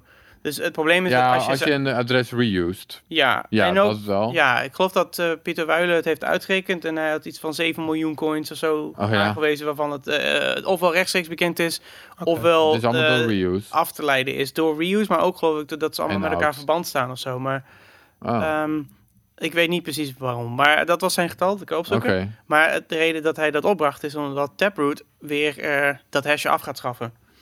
Dus bij Taproot ben je Oh, weer ja? de public key aan het publiceren. Oh, En dus dat de- scheelt al heel veel ruimte. Dus, want, maar dat betekent dat de toekomstige quantumcomputers daar dus heel blij mee zijn. nou ja, hij het, ja, dus het, het voordeel is, als je die hash niet doet, dan kan je, het scheelt best wel veel ruimte op de blockchain. Want wat je nu doet, is je publiceert eerst een hash op de blockchain. Mhm. En vervolgens moet je dan nog de public key publiceren als je hem uit wil geven. Ja. Mhm. Maar als je dat dus niet doet, als je dus die hash weglaat, dan, hoeft, Ja. dan hoef je alleen maar de public key te publiceren. Ja. En dan een De eerste handtekening. keer. Dus je, je scheelt 160, eh, wat is het? Je, het scheelt een paar byte per, eh, per snap ik. transactie. Maar, maar, Maar goed, dan wordt het dus wel meer vulnerable voor Ja, quantum. En maar zijn argument is dus, het zijn zoveel coins die nu al vulnerable zijn, Hmm. dat het niet meer uitmaakt. Als dat zou fout gaat, point dan is, wezen. is Ik het, nou ja, het punt is dus, dan is het dusdanig einde oefening, Ja. dat het geen zin meer heeft om daar nog binnen te optimaliseren. Als er 7 Omdat de miljoen coins op de markt komen, ja. ja, dus dan moet je hoe dan ook tegenmaatregelen gaan nemen. ja. Eh, en dus kan je nu net zo goed... eh, En wat Eh. voor soort tegenmaatregelen? Want ik, ik bedoel, die eh, eh, sommige. eh, ehm, ehm, ik, er zijn hele vakgroepen die zich bezighouden met kwantumresistente encryptie. ja, maar denk je dat er Maar dus. dat is dus nog niet helemaal uitgedacht. Nee. Anders zou eh, Pieter dat wel willen gebruiken. maar, misschien. maar het, de andersom geldt het ook. Er zijn ook nog niet eh, eh, eh, manieren uitgedacht om makkelijk eh, encryptie te breken met quantumcomputers. Ik bedoel, die, die, die- Jawel, die, die Jawel, manier dat is, dat is eh, algoritme heel standaard. Ja. Ja. Oké, want de. Oké, dus ehm, en hoe, hoe moet ik me dan? We weten hoe het moet, maar je hebt gewoon niet genoeg qubits. Nee, Ja. maar en die beveiliging, hoe ziet dat eruit? Als je die 7 miljoen Nou ja, wil beveiligen? Ik geloof dat er een aantal dingen tegelijk belangrijk zijn hier. Dus één is dat dat vakgebied is nog heel erg in de ontwikkeling. Ja. Dus ze verzinnen een nieuw, eh, nieuwe manier om, om resistent te zijn. Maar bij nieuwe cryptografie moet je altijd een beetje sceptisch zijn. Dus dan wil je ook minimaal weer tien jaar wachten tot iemand het aanvalt. Maar ja, niemand heeft een quantumcomputer. Dus die aanval is ook allemaal theoretisch. Mhm. Eh, dus, de- dus je wilt eigenlijk zo lang mogelijk wachten. aan Vitalik vragen, die kan het... Ja, eh, Vitalik heeft het al lang opgelost. Ja. Ik weet niet of je dat verhaal kent. Nou ja, hij had toch een eh, crowdsource voor een quantumcomputer. Nou, hij wilde een quantum quantum computer computer simulator die dan sneller zou, of die net die sneller zou zijn dan een klassieke computer. En, eh, dat zou je toch moeten kunnen beredeneren dat dat niet kan. Dat beredeneerde hij zelf ook dat dat niet kan. Daar heeft hij een Mhm. presentatie over gegeven. En volgens mij was het niet hij die die computer shieldde, maar iemand die het shieldde met hem naast hem op het podium. En hoe die daar dan ingeluisterd is, Nee, volgens mij deed hij duidelijk. het zelf hoor. Ik heb ook Want de crowdfunding was hij niet. Die IRC-crowdfunding Nou. heb ik gezien. Dat was iemand Dat anders. dit was Oké, maar ik heb, voor mij gaf hij wel echt een presentatie Ja. Hij gaf presentaties over quantumcomputers en, En- cryptografie in het algemeen. En ook ja, over of je de meeste dus over dat je een virtual machine... eh, Ja, Maar daarbij zei hij ook, maar niet dat hij er zelf een had. Hij zei dat het theoretisch mogelijk was. Oké, ja. En Maar het iemand anders zei, die ga Hij ik bouwen. En- om dat te Oh, bouwen. Ja? ja, dat was iemand anders die crowdfundde. Maar, zeker? Redelijk zeker. Maar eh, zoek het nog eens die eh, chatarchieven na. Ja, Hm. ik dacht dat hij dat zelf ook wel echt bij betrokken was. Iedereen zegt dat, Oh, maar ik ken Maar hij ontkent het weinig, toch ook weinig niet? directe... Ja, ik weet niet hoe die dat... nou ja, hij heeft Vraag het er wel... jij bent de journalist hier. Nou ja, hij heeft het er wel over gehad, bijvoorbeeld. Dat mensen het daarover hadden op Twitter. En dat hij daarop inging van, ik geloof het nog steeds. En dat hij niet zei, ik heb nooit aan een crowdfund meegedaan of zo. Ja, maar er zijn dus twee dingen. Eén is dat hij theoretisch overtuigd is dat zoiets kan. Ja. En de tweede vraag is of hij daadwerkelijk ook gecrowdfund heeft Ja. om dat te doen. Ja, dat snap ik. ja. Ja, maar Dus dat tweede heeft hij dus ook niet ontkend. Of, Ja, Ik maar, bedoel, ja, ik weet dus ook niet of het direct aan hem is gevraagd. Maar goed, je- anyways, dat- het, is, het is niet mogelijk. Hoe, hoe, hoe, hoe ziet dit eruit, dit hele probleem? We gaan elk jaar gaan we nu waarschijnlijk een verdubbeling van qubits zien in Google's dan wel IBM's computers. misschien. Eh, maar er zijn ook... Kijk, theoretisch gezien moet het kunnen. Volgens mij, ik heb nooit iemand horen zeggen dat, het, dat er een eh, natuurkundig bewijs is dat het onmogelijk is. Ja. Right? Dus zolang dat natuurkundig gezien niet onmogelijk is, zullen mensen het blijven proberen. Maar het punt is, het, het zal nog even duren. Maar Ja. eh, die tegenmaatregelen dus. Eén is, die zijn nog in ontwikkeling. mhm. Dus je wilt zo lang mogelijk wachten, want je wilt die mensen zo lang mogelijk de tijd geven. En er zijn, er zijn ook mensen die er een sport van maken om eh, bugs te vinden in kwantummechanische systemen. Dus daar, daar vinden ook, eh, er is een quantum security researcher voor die bijvoorbeeld liet zien.